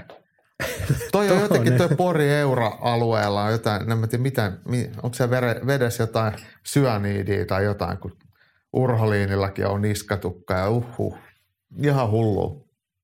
No niin, niskatukkia ja reipasta menoa tarjolla Turun Kupittaalla. Hamara Vol 2 Kupittaa palloiluhallissa lauantai-iltana 6:00 alkaa. Todetaan tähän väliin, että tuossa jo todettiin, että Masa ja Jami selostaa ja striimin voitte hankkia Solid Sport-palvelusta. Siitä varmaan Hamaralla tarkempia tietoja tuossa viikon kuluessa vielä tulossa. Tällaista luvassa ja me ollaan paikan päällä. Muistutan jo tässä kohtaa, että jos itse olet siellä paikan päällä ja koet sen tarpeelliseksi, niin tulkaa nykimään hihasta ja tervehtiin. Ja Jaakkoa voi heittää sitten vaikka oluttuopilla tai jotain, jos se on liian kaukaa. Mädillä tomaateilla. Niin. Eikä tässä vielä kaikki. Viikonloppuna on nimittäin vielä yksi suomalainen kehissä. Andy huomauttaa meille aiheellisesti, koska olisi mennyt ohi muuten. Christopher Björkskog ottelee lauantaina Göteborgin Muay Thai for Life-illassa. Ainakin Anna Rantanen on suomalaista otellut tässä promotiossa aikaisemmin ja tapahtumia on striimattu Fite TV:llä. Alkuperäinen vastustaja sairastui, mutta tälle paikalle saatiin pikapaikkaiksi VBC:n Skandinavian mestari ja Ruotsin arvokisaedustaja Kenny Hong. Matsi on 3x3 minuuttia tainyrkkeilyn ammattilaissäännöllä ja painoluokka catchweightissa 69 kiloa. Hong on hyvä ottelija, mutta lyöntiosastolta selvästi heikompi kuin Nasim Kasem, siis se alkuperäinen. Uskon Krastin vievän, toteaa Andy. Arvostettavaa, että kotikehän ottelijan peruttua vieraskehäläiselle hankitaan uusi vastus. Painaiskohan tuossa se, että Krasti kävi viime vuonna siellä Ruotsissa jossain illassa ja pisti sen Sani Dalbekin kumoon. Ei se ollut Krasti, se oli kombatikunti, joo. Ai, anteeksi, nyt mä sekoitin. Sanon nyt, kuka se sitten oli. Että ei puhuta ihan läpipäällä. Nyt löi ihan tyhjää, mutta siis se on tämä Combat Academyn ottelija, jonka nimi nyt yhtäkkiä tässä hädässä, niin katosi mun mielestä. Mutta siis Krastihan on ihan siis tämä Espoon tainyrkkeilyklubin päävalmentaja. Joo, siis mä pidin ihan itsestäänselvyytenä, ajattelin, että se on toi oli Krasti, ketä siellä kävi, mutta näin. No joo, se siitä. Ehkä se mieli palaa tässä. Mutta nyt tosiaan, että Christopher Björkskog oli Krasti Göteborgissa lauantaina. Joo. Hienoa, että hän pääsee vähän taukoa taas kerten. Tuossa ei ole kisatapahtumia ollut, niin se oli Niko Korventaus. Joo, Niko Korventaus. Pahoittelet sekä Krastille että Nikolle. No ennen kaikkea Nikolle, että sekoitimme tälleen, mutta olisi kiva nähdä Niko Korventauskin kehissä. Kyllä. Mutta Krasti on muuten oikeasti ihan helvetin hyvä ottelija. Hänestä ehkä puhutaan vähän liian vähän, mutta hän ei myöskään itse pidä itsestään mitään semmoista turhaa ääntä. Mutta on aina välillä käynyt meidänkin kareena, mutta se on kyllä tosi hyvä. Dikkaan mukava jätkä ja taitava. Joo, mutta mielenkiintoista ennen kaikkea kiva, että hän sai niinku ylipäätään matsia. Ennen kaikkea toi Kenny Hong vaikuttaa kuitenkin hyvältä nimeltä. Et hyvä matsi tohon noin pienen tauon jälkeen. Mutta kyllähän me tuosta Krastille nyt voittoa. Totta kai. Vaikka viikinkiveli onkin vastassa. Niin. Se on voitto tai valhalla. Tämä on siis Muay Thai for Life-niminen ilta.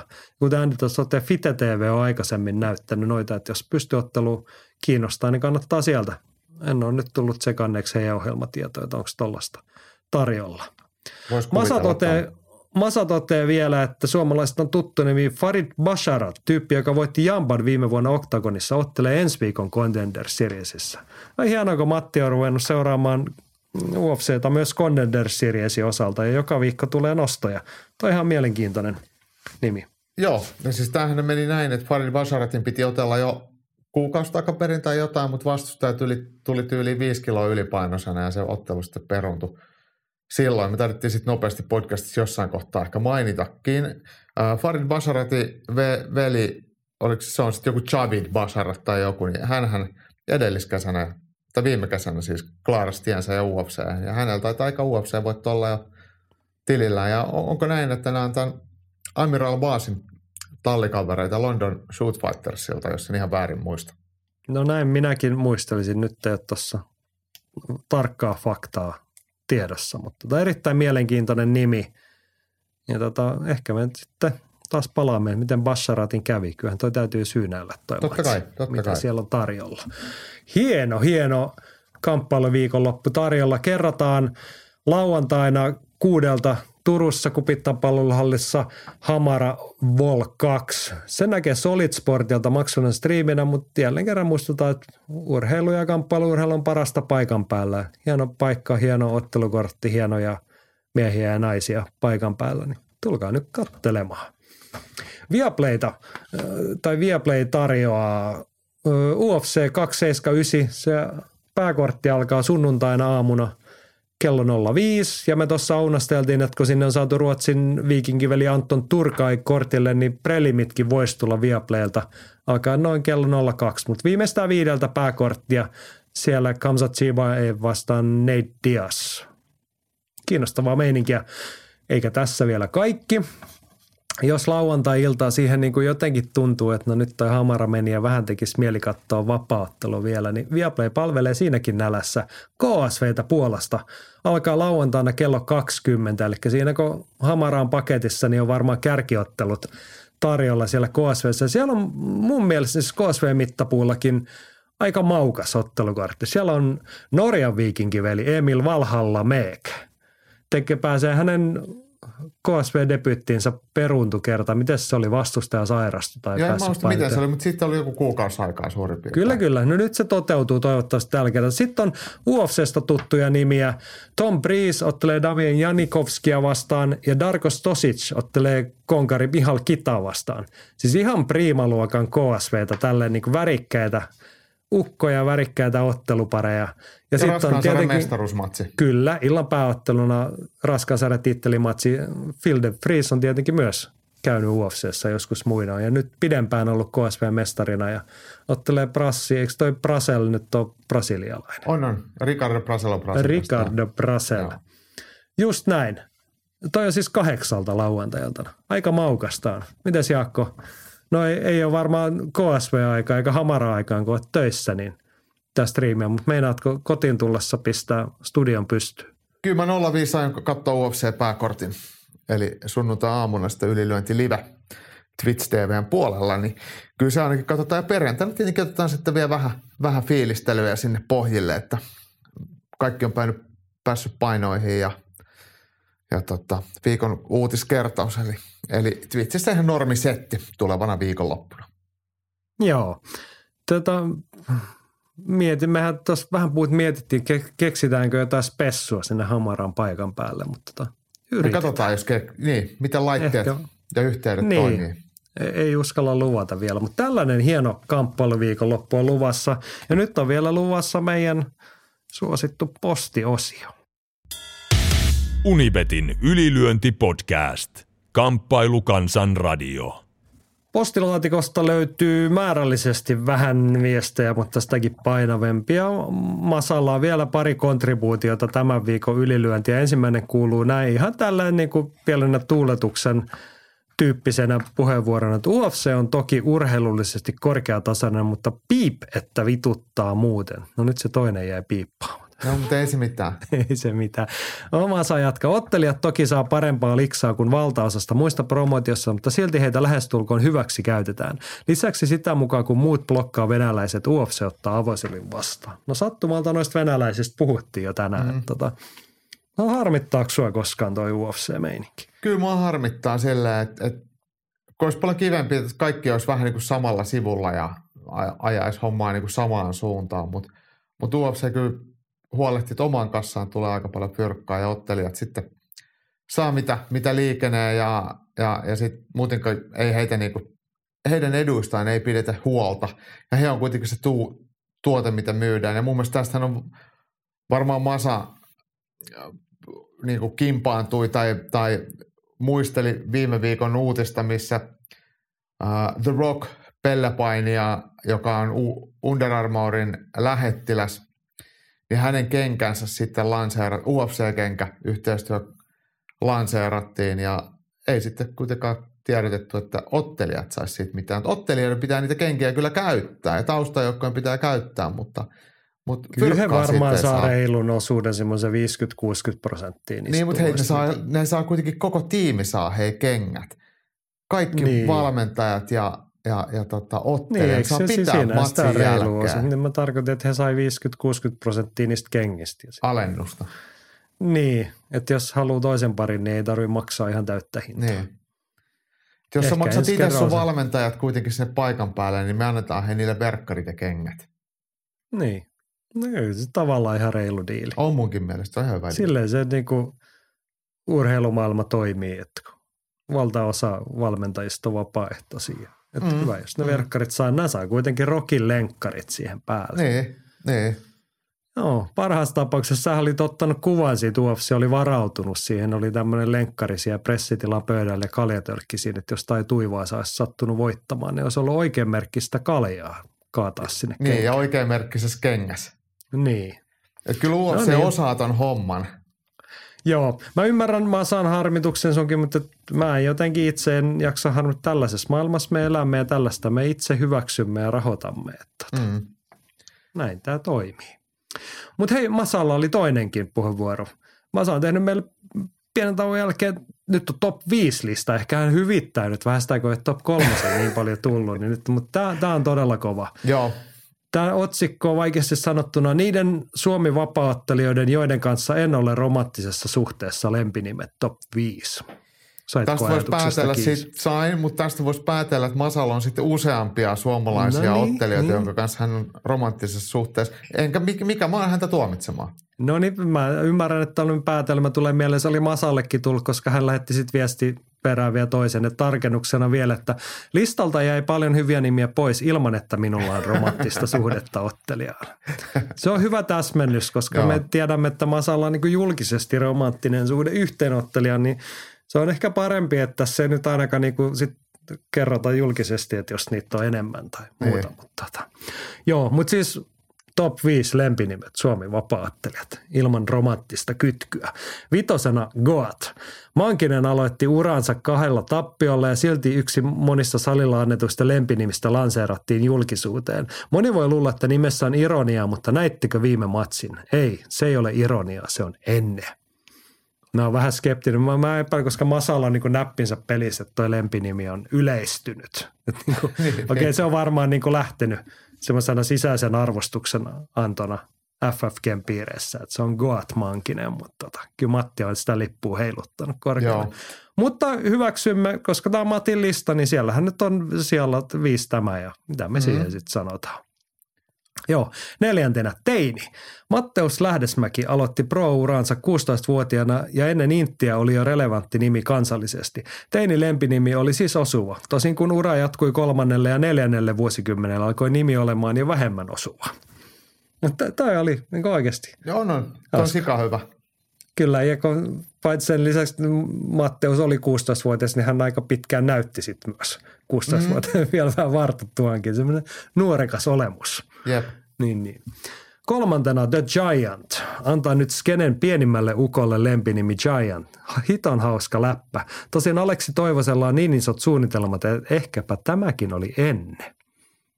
Tämä on muuten hyvä haku. Joo. Ja siis hyvä nimi. Ei siinä mitään. Kyllä. 2. Antimaa. Tämä on niin typerä, että tämä on jo ihan piip hyvä.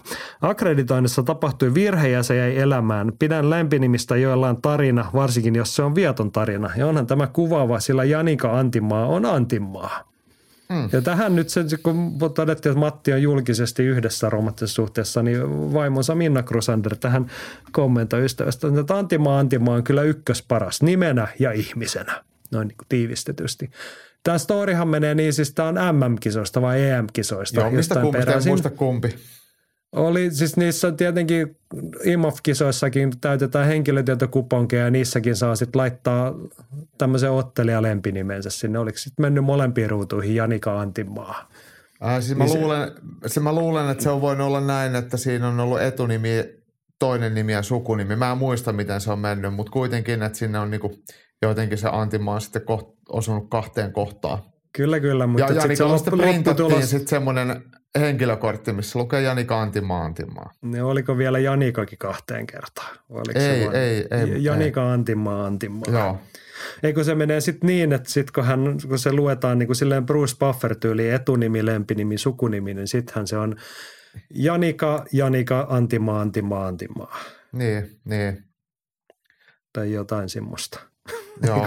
En mä tiedä. Aivan sama. Mutta se on ennen kaikkea hauska story. On se hyvä, että se on jäänyt. Antimaa. Ei se sen vaikeampaa se lempinimi antaa. Mutta se on se ulkomaalaisille, se on vaikea. Niin. No en mä tiedä, jos se ne koistaa. Toi on kuitenkin ulkomaalaisille kohtuullisen helppo nimi lausuu. No joo. Se on mitään niin kuin vaikeita kirjaimia. Mutta mä saan Suomi MMA Top 5 lempinimet ykkösenä. Rujo. Tämä on ehkä vähän antikliimaksi, mutta onhan tämä nyt varmasti Suomi vapaa-ottelun ikonisin lempinimi ja kuvaa hyvin Mikko Rupposta. No onhan se.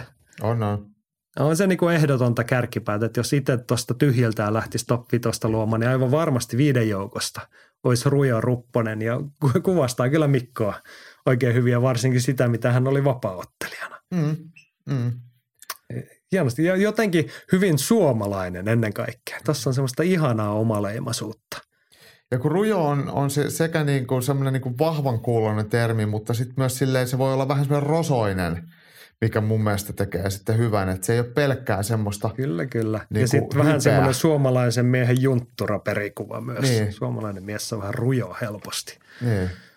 Joo, nyt luodaan tästä tämmöistä kansallista. Yritetään päästä siitä slaavilaisen orjakansan mentaliteetistä eroon. Me luodaan nyt tämmöistä viikinkimentaliteettia ja myyttiä tähän. Maailmanvallatusta. Kyllä, tästä se lähtee. Finnish takeover.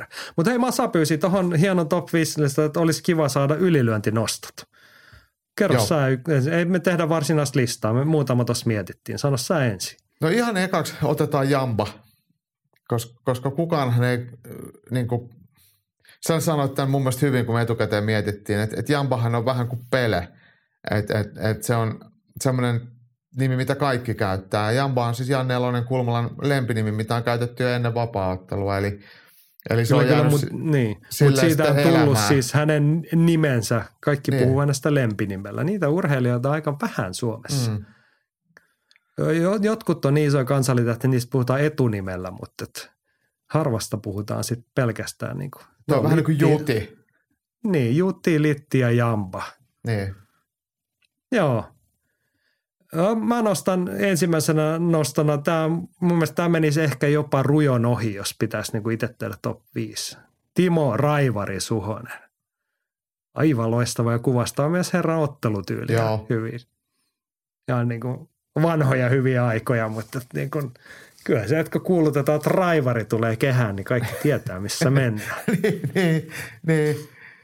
Hei, mehän joskus aikaisemmin puhuttiin näistä, sanoit sen tuossa ennen kuin aloitettiin, että me ollaan aiemmin puhuttu. Ja silloinkin meillä oli yksi nimi lisänimin mielessä, mikä ei nyt tullut puheeksi, mutta raivarista muistin, että hänhän on kohdannut siis Mikko Suvannon, ja Mikko Suvannon lempinimihän on Reksi. Kyllä, ehdottomasti parhaita. Rujo, Reksi ja Raivari. Niin. Siinä on semmoista suomalaista, toi Rosso, se tulee siitä R-kirjaimesta. Niin. Raivari ja Reksi. Terkkuja Reksille ja Raivarille ja Rujolle. Joo, mutta ehdottomasti, tossahan se alkaa. Mutta sulla oli vielä yksi nosto. Joo, siis totta kai kun lempinimi, jos se kuvaa jollain lailla hahmoaan.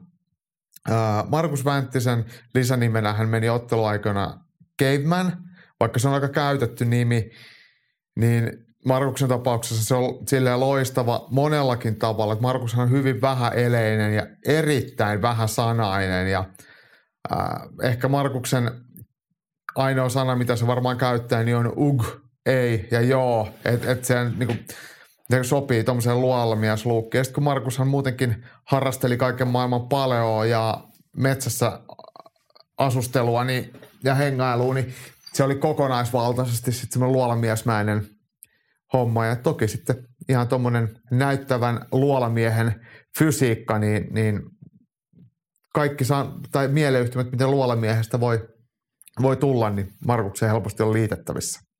Kyllä. Mä mielen, että tämä on niin kuin ensimmäisiä brändäyksiä suomalaisessa vapaattelussa.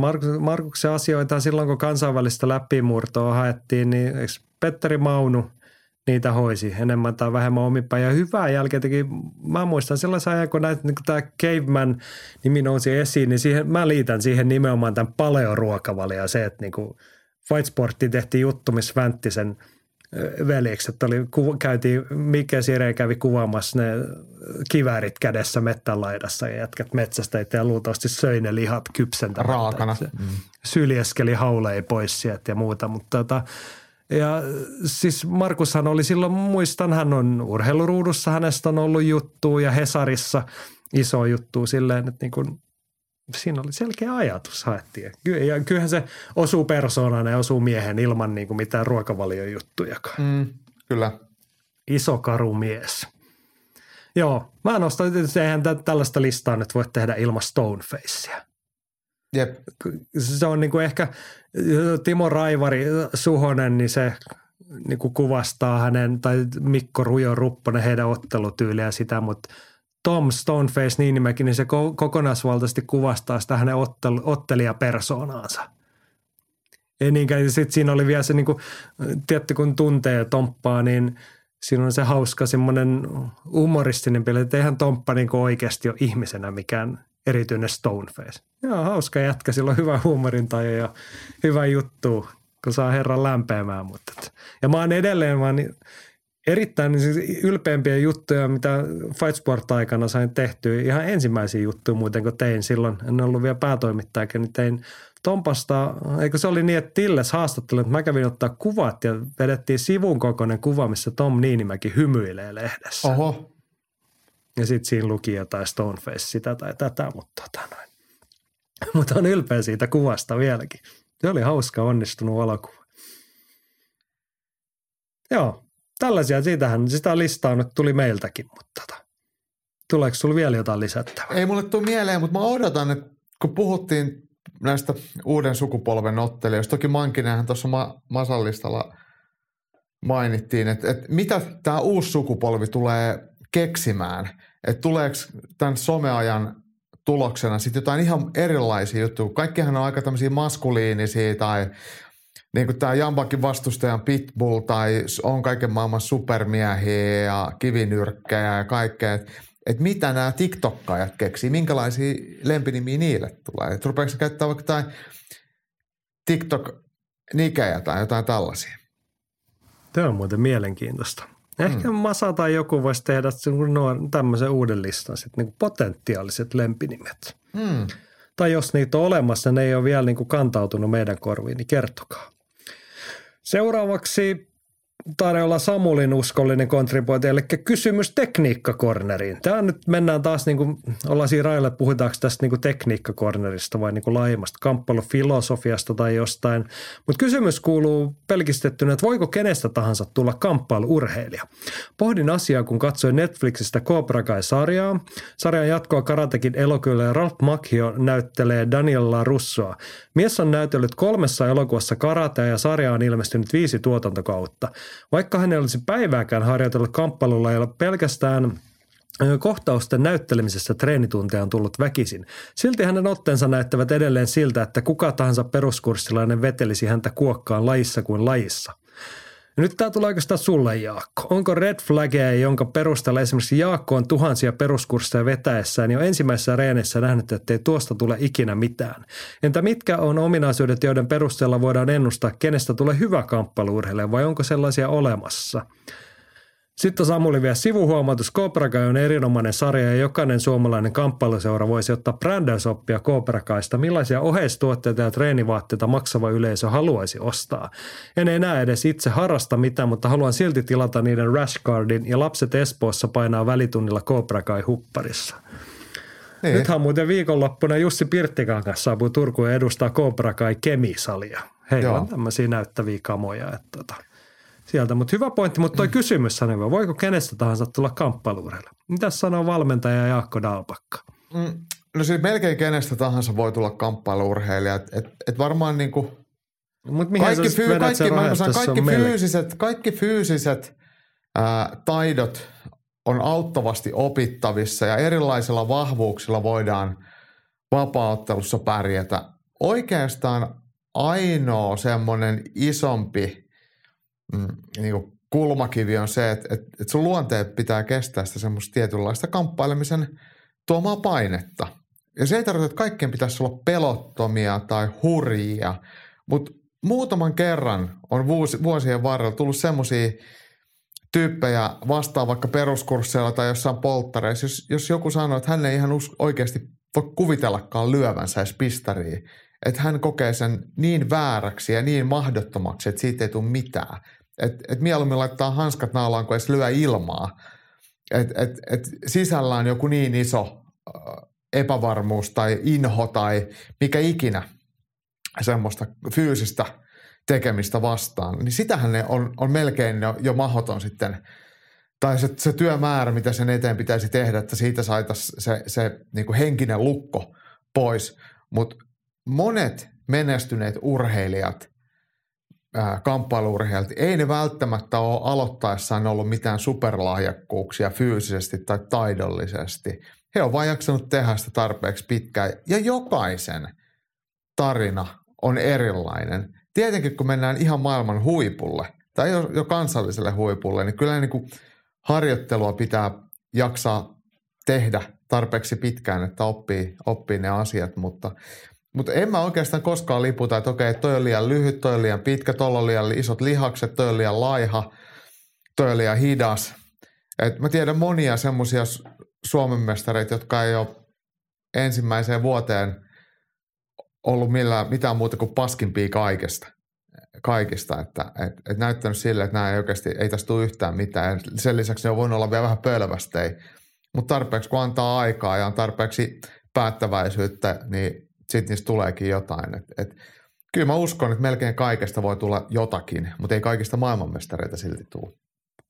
Joo, se on hyvin sanottu. Mä mietin laajemmin tätä kysymystä. Tämän hienous ja hankaluus on oikeastaan siinä, että toi on vaan niin kuin määrittelykysymys, että mikä on kamppailu-urheilija. Koska siis tavallaan siis kamppailu-urheilun kirjohan on ihan valtava.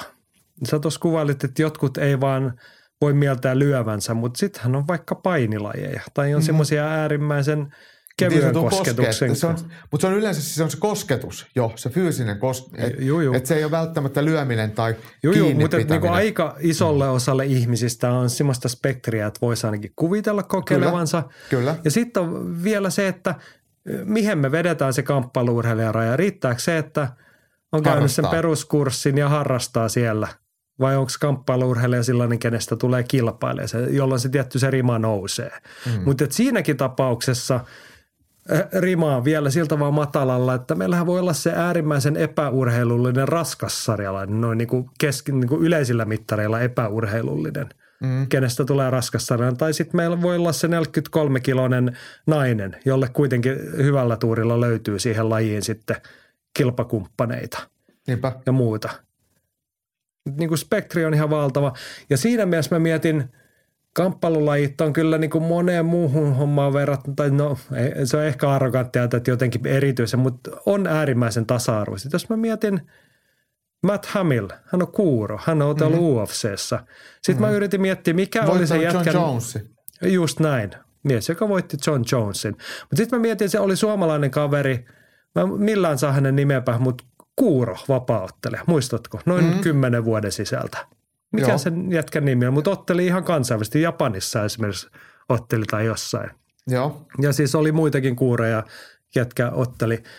Tai sitten tulee noin niinku tutuista mieleen FFGlle terkkoja Jarkko Hammarille. Jarkollahan on toinen sääri amputoitu. Tai niinku säärestä alaspäin amputoitu jalka. Ei se estä millään tapaa brassijujutsuun. Niin. Ja nythän muuten Jarkolla, hänellä on hieno semmoinen, miksi sitä sanotaan, sitä jalkaproteesia, mikä mahdollistaa juoksun, niin hänhän tähtää kansainvälisiin kisoihin juoksijana. Hän nähtiin tuossa muissa merkeissä, että siellä vanhassa Kupitta urheiluhallissa talvella ja hän oli juoksureenejä tekemässä siellä. No huhhuh. Joo siis kamppailuurheilu on just... Tuosta tulee mieleen, sitten on vielä hei melkein UFC, tuossa on... Nick Newell, muistatko hänet? Kyllä. Jolta puuttu toinen käsi tuosta kyynärtaipeesta lähtien. Hän on kuitenkin niin kuin hyvällä tasolla otellut ja sillä kädentyngällä ottanut kuristuksia kiinni, niin kyllähän se niinku aika vaikeaa sitä on sanoa, että kenestä ei tulisi kamppailu-urheilijaa. Joo, kyllä mä sanon, että mä toistan nyt vähän itteeni, että ei ole sellaista fyysistä, niin kuin, no jos sä oot kädetön ja jalaton, niin se on vähän vaikea lähteä vaikka nyrkkeilemään, ei niin kuin siis silleen, mutta jotain kamppailua pystyy tekemään, mutta se on se ainoa, mitä ei oikein pysty kiertämään, niin on se luonne tässä semmoinen, että jos sulla on joku tämmöinen blokki, niin. Että se on oikeastaan niin, tai niin jos ainoa. Sä oot niin luonnevikainen, että sä et pysty toimimaan niissä niin kuin yhteisrajoissa, että niin kuin mikä tekee siitä urheilua eikä väkivaltaa. Niin. Mutta me mietin, että aika vaikea sitä rajaa vetää, että kun me ei pystytä sitä, niin kuin tuossa mainitsin, nämä niin kuin fyysiset esimerkit, että mitä ihmisillä on niin kuin vajavaisuuksia niin kuin tähän keskivertotallaajaan nähden, niin silti niitäkin pystyy ylittämään. Niinpä. Niin kuin monella tapaa niin kuin, aika vaikeaa tuohon on antaa mitään yksittäistä vastausta.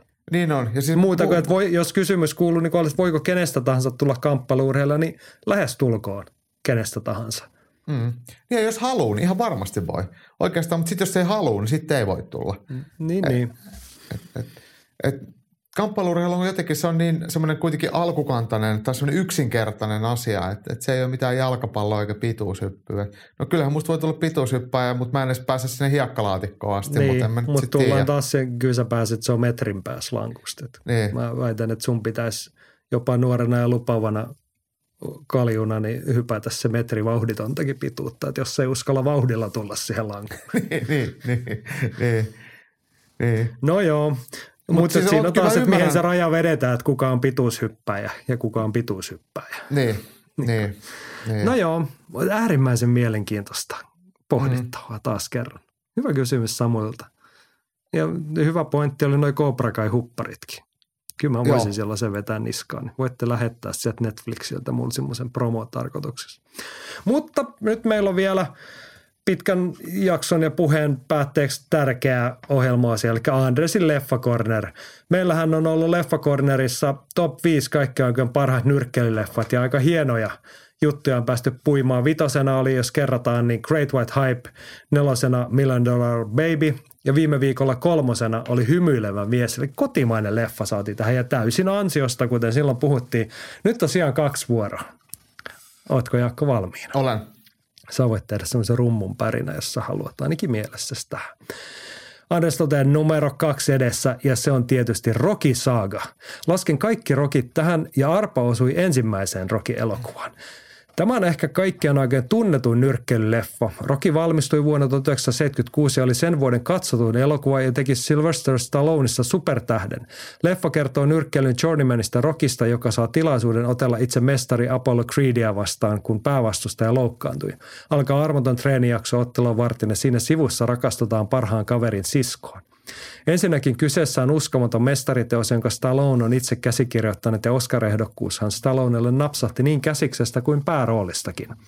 Elokuva on ennen kaikkea rakkausleffa, joka hakee koskettavuudessa vertaansa. Upea näyttely ihan jokaiselta hahmolta. Täytyy myöntää, että itku tuli monessa kohtaa. Upea hahmo, joka on vähän hölmö, mutta sydän on paikallaan. Bill Contin musiikit kruunaavat kokonaisuuden. Treenikohtaus taisi olla aikansa ensimmäinen ja saa joka kerta karvat käsissä pystyyn. Upea teos, jonka kaikkien pitäisi ehdottomasti nähdä. Katsokaa hyvät ihmiset Rocky-elokuvia. Skipatkaa 2 ja 5, niin siinä teillä on iso kasa upeita elokuvia. Ai hitto, tuli se treenikohtaus mieleen. Täytyy melkein, kun painetaan pysäytä nappulaa tämän jälkeen, niin kaivaa YouTubesta se parikena Rocky Team siihen taustalle. Sitten se juoksee training montage. Joo, ja juoksee siellä Philadelphia rasisilla kaduilla ja muuta. Hieno elokuva, hieno nosto. Mä haluan nostaa tuosta 1 pointin, joka pätee siihen, kun mä sanoin viime viikolla, että Jorge Masvidalia Hymyilevä mies, sehän ei niin kuin ole pelkästään nyrkkeilyä. Erittäin hieno draama-elokuva, ihmissuhde-elokuva. Rocky 1, niin hassulta, kun se tuntuu nyt Rocky Saagan mittakaavassa on niin kuin hölmöä. Se loppupäätä kohti on ja niin kuin semmoista vähän tunkkasta 80-lukua, sanotaanko näin. Niin Rocky 1 vuodelta 1976, niin se on hieno draama-elokuva. Siinä on oikeasti hieno story, hienosti paketoituna. Ja myös ne niinku ihmissuhteet, komeasti kuvattuna hyviä näyttelijäsuorituksia. Mutta mä en tiedä, mistä se johtuu, se semmoinen,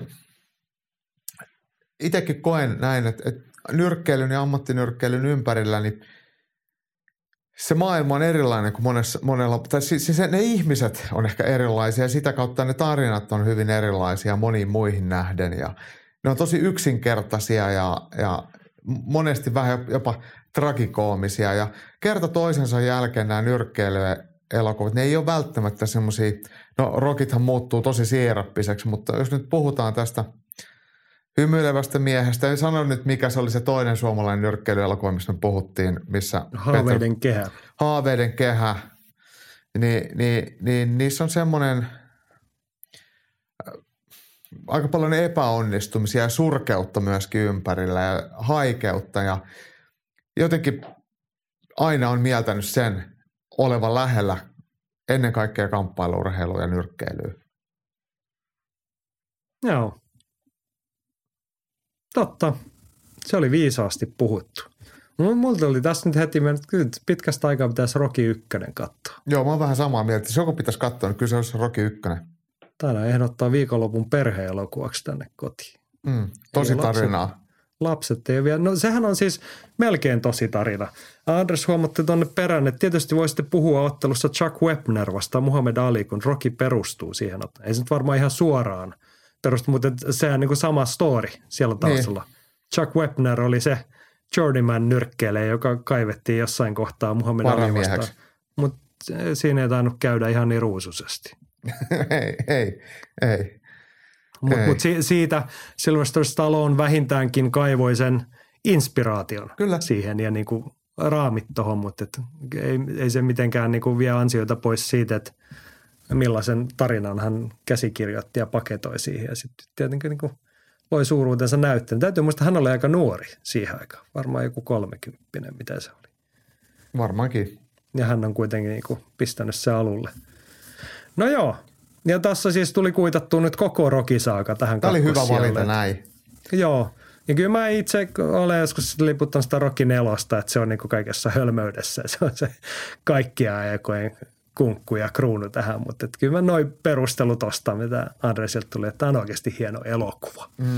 Joo. Sitten totta kai vielä pikku top 3 tähän perään. Nyt oot Jaakko kuulolla sitten tarkkana ja mietit, että saat heittää tähän oman kommentin perään. Top 3 tulee siitä, kun kaikki tietävät syltyltä Rambot, Rockit ja Expendablesit, mutta herralta löytyy todella kovia leffoja, mitkä ovat jääneet vähän unholaan.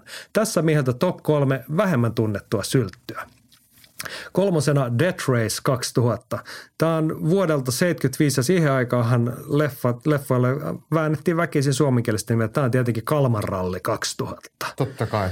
Juoni on simppeli. Lähitulevaisuudessa kisallaan rallissa niin, että voittaja ei ole se, joka on ensin maalissa, vaan se, joka ajaa eniten ihmisten päältä. Todella musta huumoria. Stallone on niin nuori, että ei meinaa miestä tunnistaa. Mies näyttelee yhtä kuskeista. Se vuotta ennen Rocky 1:stä.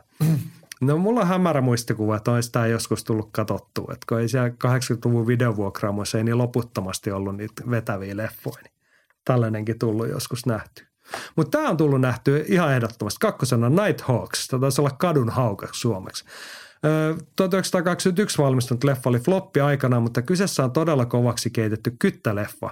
Serpikon ohella aikansa kovimpia kyttäleffoja. Rutger Hauer tekee uskomattoman upean roolin päävihuna. Tämä oli hyvä. Joo, mä oon nähnyt sen, mutta en kyllä muista mitään.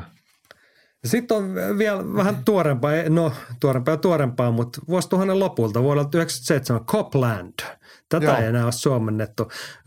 Tehtiin keskellä syltyn pahinta masennuskierrettä. Mies lihosi todella pahasti ja muutenkin olemus oli todella apaattista. Ihmeellisen tekee tästä leffasta se, että Raina on täynnä Oscar-voittaja, muun muassa De Niro ja Harvey Keitel, mutta syltty näyttelee ne suohon. Todella pienelle huomiolle jäänyt tekele, joka on nyt vasta saamassa ansaitsemansa tunnustusta. Suosittelen kaikille. Mestariteos. Ensi viikkoon ja toki 1 saa veikata, sanoo Andres. Mutta Copland on hienoa. Mä oon joskus ihan niinku sattumalta nähnyt telkkarista tämän. Joo. Tämä on New Jerseyin joku tämmöinen poliisi. Vähän tämmöinen. Juu, siinä just tämmöisiä niinku pojat asuu lähiössä. Sitten siinä tulee jotain niinku siihen poliisihommiin liittyviä semmoisia normaaleita korruptiojuttuja. Ja perussettiin. Joo, mutta hienoja näyttelijöitä muitakin kuin Stallone, siis Robert De Niro, Harvey Keitel, aina aika luotettavia tekijöitä . No, mutta mä haluaisin sultakin, mitä sanot, tämä kolmannen oli mun mielestä kiinnostava, vähemmän tunnettuja Stallonen leffoja. Mitäs heittäisit? Sinäkin olet varmaan osas niitä nähnyt. No on. No siis yksi tulee heti mieleen, mikä ei ollut hirveän hyvä, niin on Judge Dredd. Eikä ole hyvä. Ihan kauhea. Niin, mä sanoin, ei ole hyvä. Mutta käy tähän, niin on Judge Dredd. Joo. Mutta ei sitä voi millekään top-listalla nostaa. Ihan hirvittävä leffa. Ja varsinkin kun siis itse pidän suuresti Judge Dredd-sarjakuvista, niin se oli ihan järkyttävä pettymys silloin aikanaan. Sitten tämä kädenvääntöleffa Over the Top. Eli terästäkin kovempi suomeksi. Joo. Ihan niin täyttä 80-lukua kuin voi olla. Joo, ja sitten tietenkin Cobra. Noniin. Mä jotenkin Cobrassa on Jatimatic, suomalainen konepistooli, ja aika hieno se auto, millä Stallone ajaa. Sitten oli peililasit ja sänki. Ja se oli vähän semmoinen, miten nyt vähän semmoinen niin kuin Don Johnsonin näköinen, että oli vähän sliipattu tukkat silleen kivasti ja hurja puukko. Ja mikä se Kimma oli tämä näyttelijä, ketä oli Stallone morsmaikkokin jonkin aikaa. No. Bridget Nielsen. Niin, eikö se ollut siinä sitten? Hän näyttelee tässä, joo. Niin, naispääosaa. Kyllä. Aika hyvin nostettu. Toki vähän mä arvasin, että jos sut kysytään. Niin. En siis kertonut kuulijoille tiedoksi, Jaakko ei tiennyt tätä tehtävänantoa etukäteen, niin kyllä mä arvasin, että Over the Top ja Cobra voisi sieltä löytyä. Joo. Cobra on mun mielestä oikeasti ihan hyvä. En ole kattonut aikoihin, mutta se oli ihan hyvä läppä. No mitä veikkaat, jos nyt kun sä sanoit aikoihin, niin sehän tarkoittaa 20 vuotta vähintään. Jos sä nyt kattaisit sen kaivat uudestaan sen esiin, niin olisiko se yhtä hyvää vielä? Mutta siis sen mä oon nähnyt kuitenkin useampaan otteesta Over the Topia. Mä oon nähnyt pitkään aikaa. Elikkä 30 vuotta. Niin varmaan. Joo. No niin hei, mutta mä haluan kanssa nostaa yksi sellainen tavallaan itsessään selvä mikään, niin kuin sä, mutta meille tavallaan tuttu cliffhanger. Renny Harlinin elokuva. Kyllä. Se menisi ehkä mulla kolmossijalle. Sitten kakkosena samalta vuodelta aika hyvä syltty Stallonen vuosi ilman Rocky ja Rambo 93. Demolition Man. Joo. Se oli kova. Muistatko leffa? Muistan. Tulevaisuutena, että ennen kaikkea siinä Wesley Snipes tekee kova roolityö ja Sandra Bullock nuoren näyttelijän siinä. Ja Dennis Leary. Tiedätkö äijä? Joo, MTV:lläkin oli koomikkona, sitten stand-up-koomikko. Hän taitaa olla. Siinä. Joo. Hän siihen aikaan oli muutamassa leffassa, sai puheenrooli. Sitten hän oli siinä semmoisessa paloasemasarjassa. Joo, mutta sehän oli pidempään, tehtiin nykistä sitä sarjaa, mikä se oli. Kyllä. Mutta sitten mun täytyy sanoa siis ykköseksi ehdottomasti leffa, joka on jäänyt mieleen niin niiltä ajoilta, kun on Rocky-leffoihin tuttuista, niin puhutaan niin lapsuudesta, nuoruudesta joskus pakovoittoon, Escape to Victory. Soittaako kelloja? Ei. Tämä on semmoinen leffa, missä on liittoutuneiden sotavankeja niin kuin vankileirillä. Sitten se homman ydin on se, että ne pelaa niin kuin saksalaisia niitä vahteja vastaan futisottelun. Okei. Ja sitten sä tiedät, miten se sitten menee, kun ne yrittää nöyryttää niitä vankeja. Totta kai, että nyt me muuta. Sitten siihen liittyy joku vielä semmoinen, se matsin niin kuin varjolla. Ne niin kuin pääsee sitten pakoon vielä. Vuodelta 1981 nuoria lupaava Sylvester Stallone, mutta tämä on jäänyt mieleen.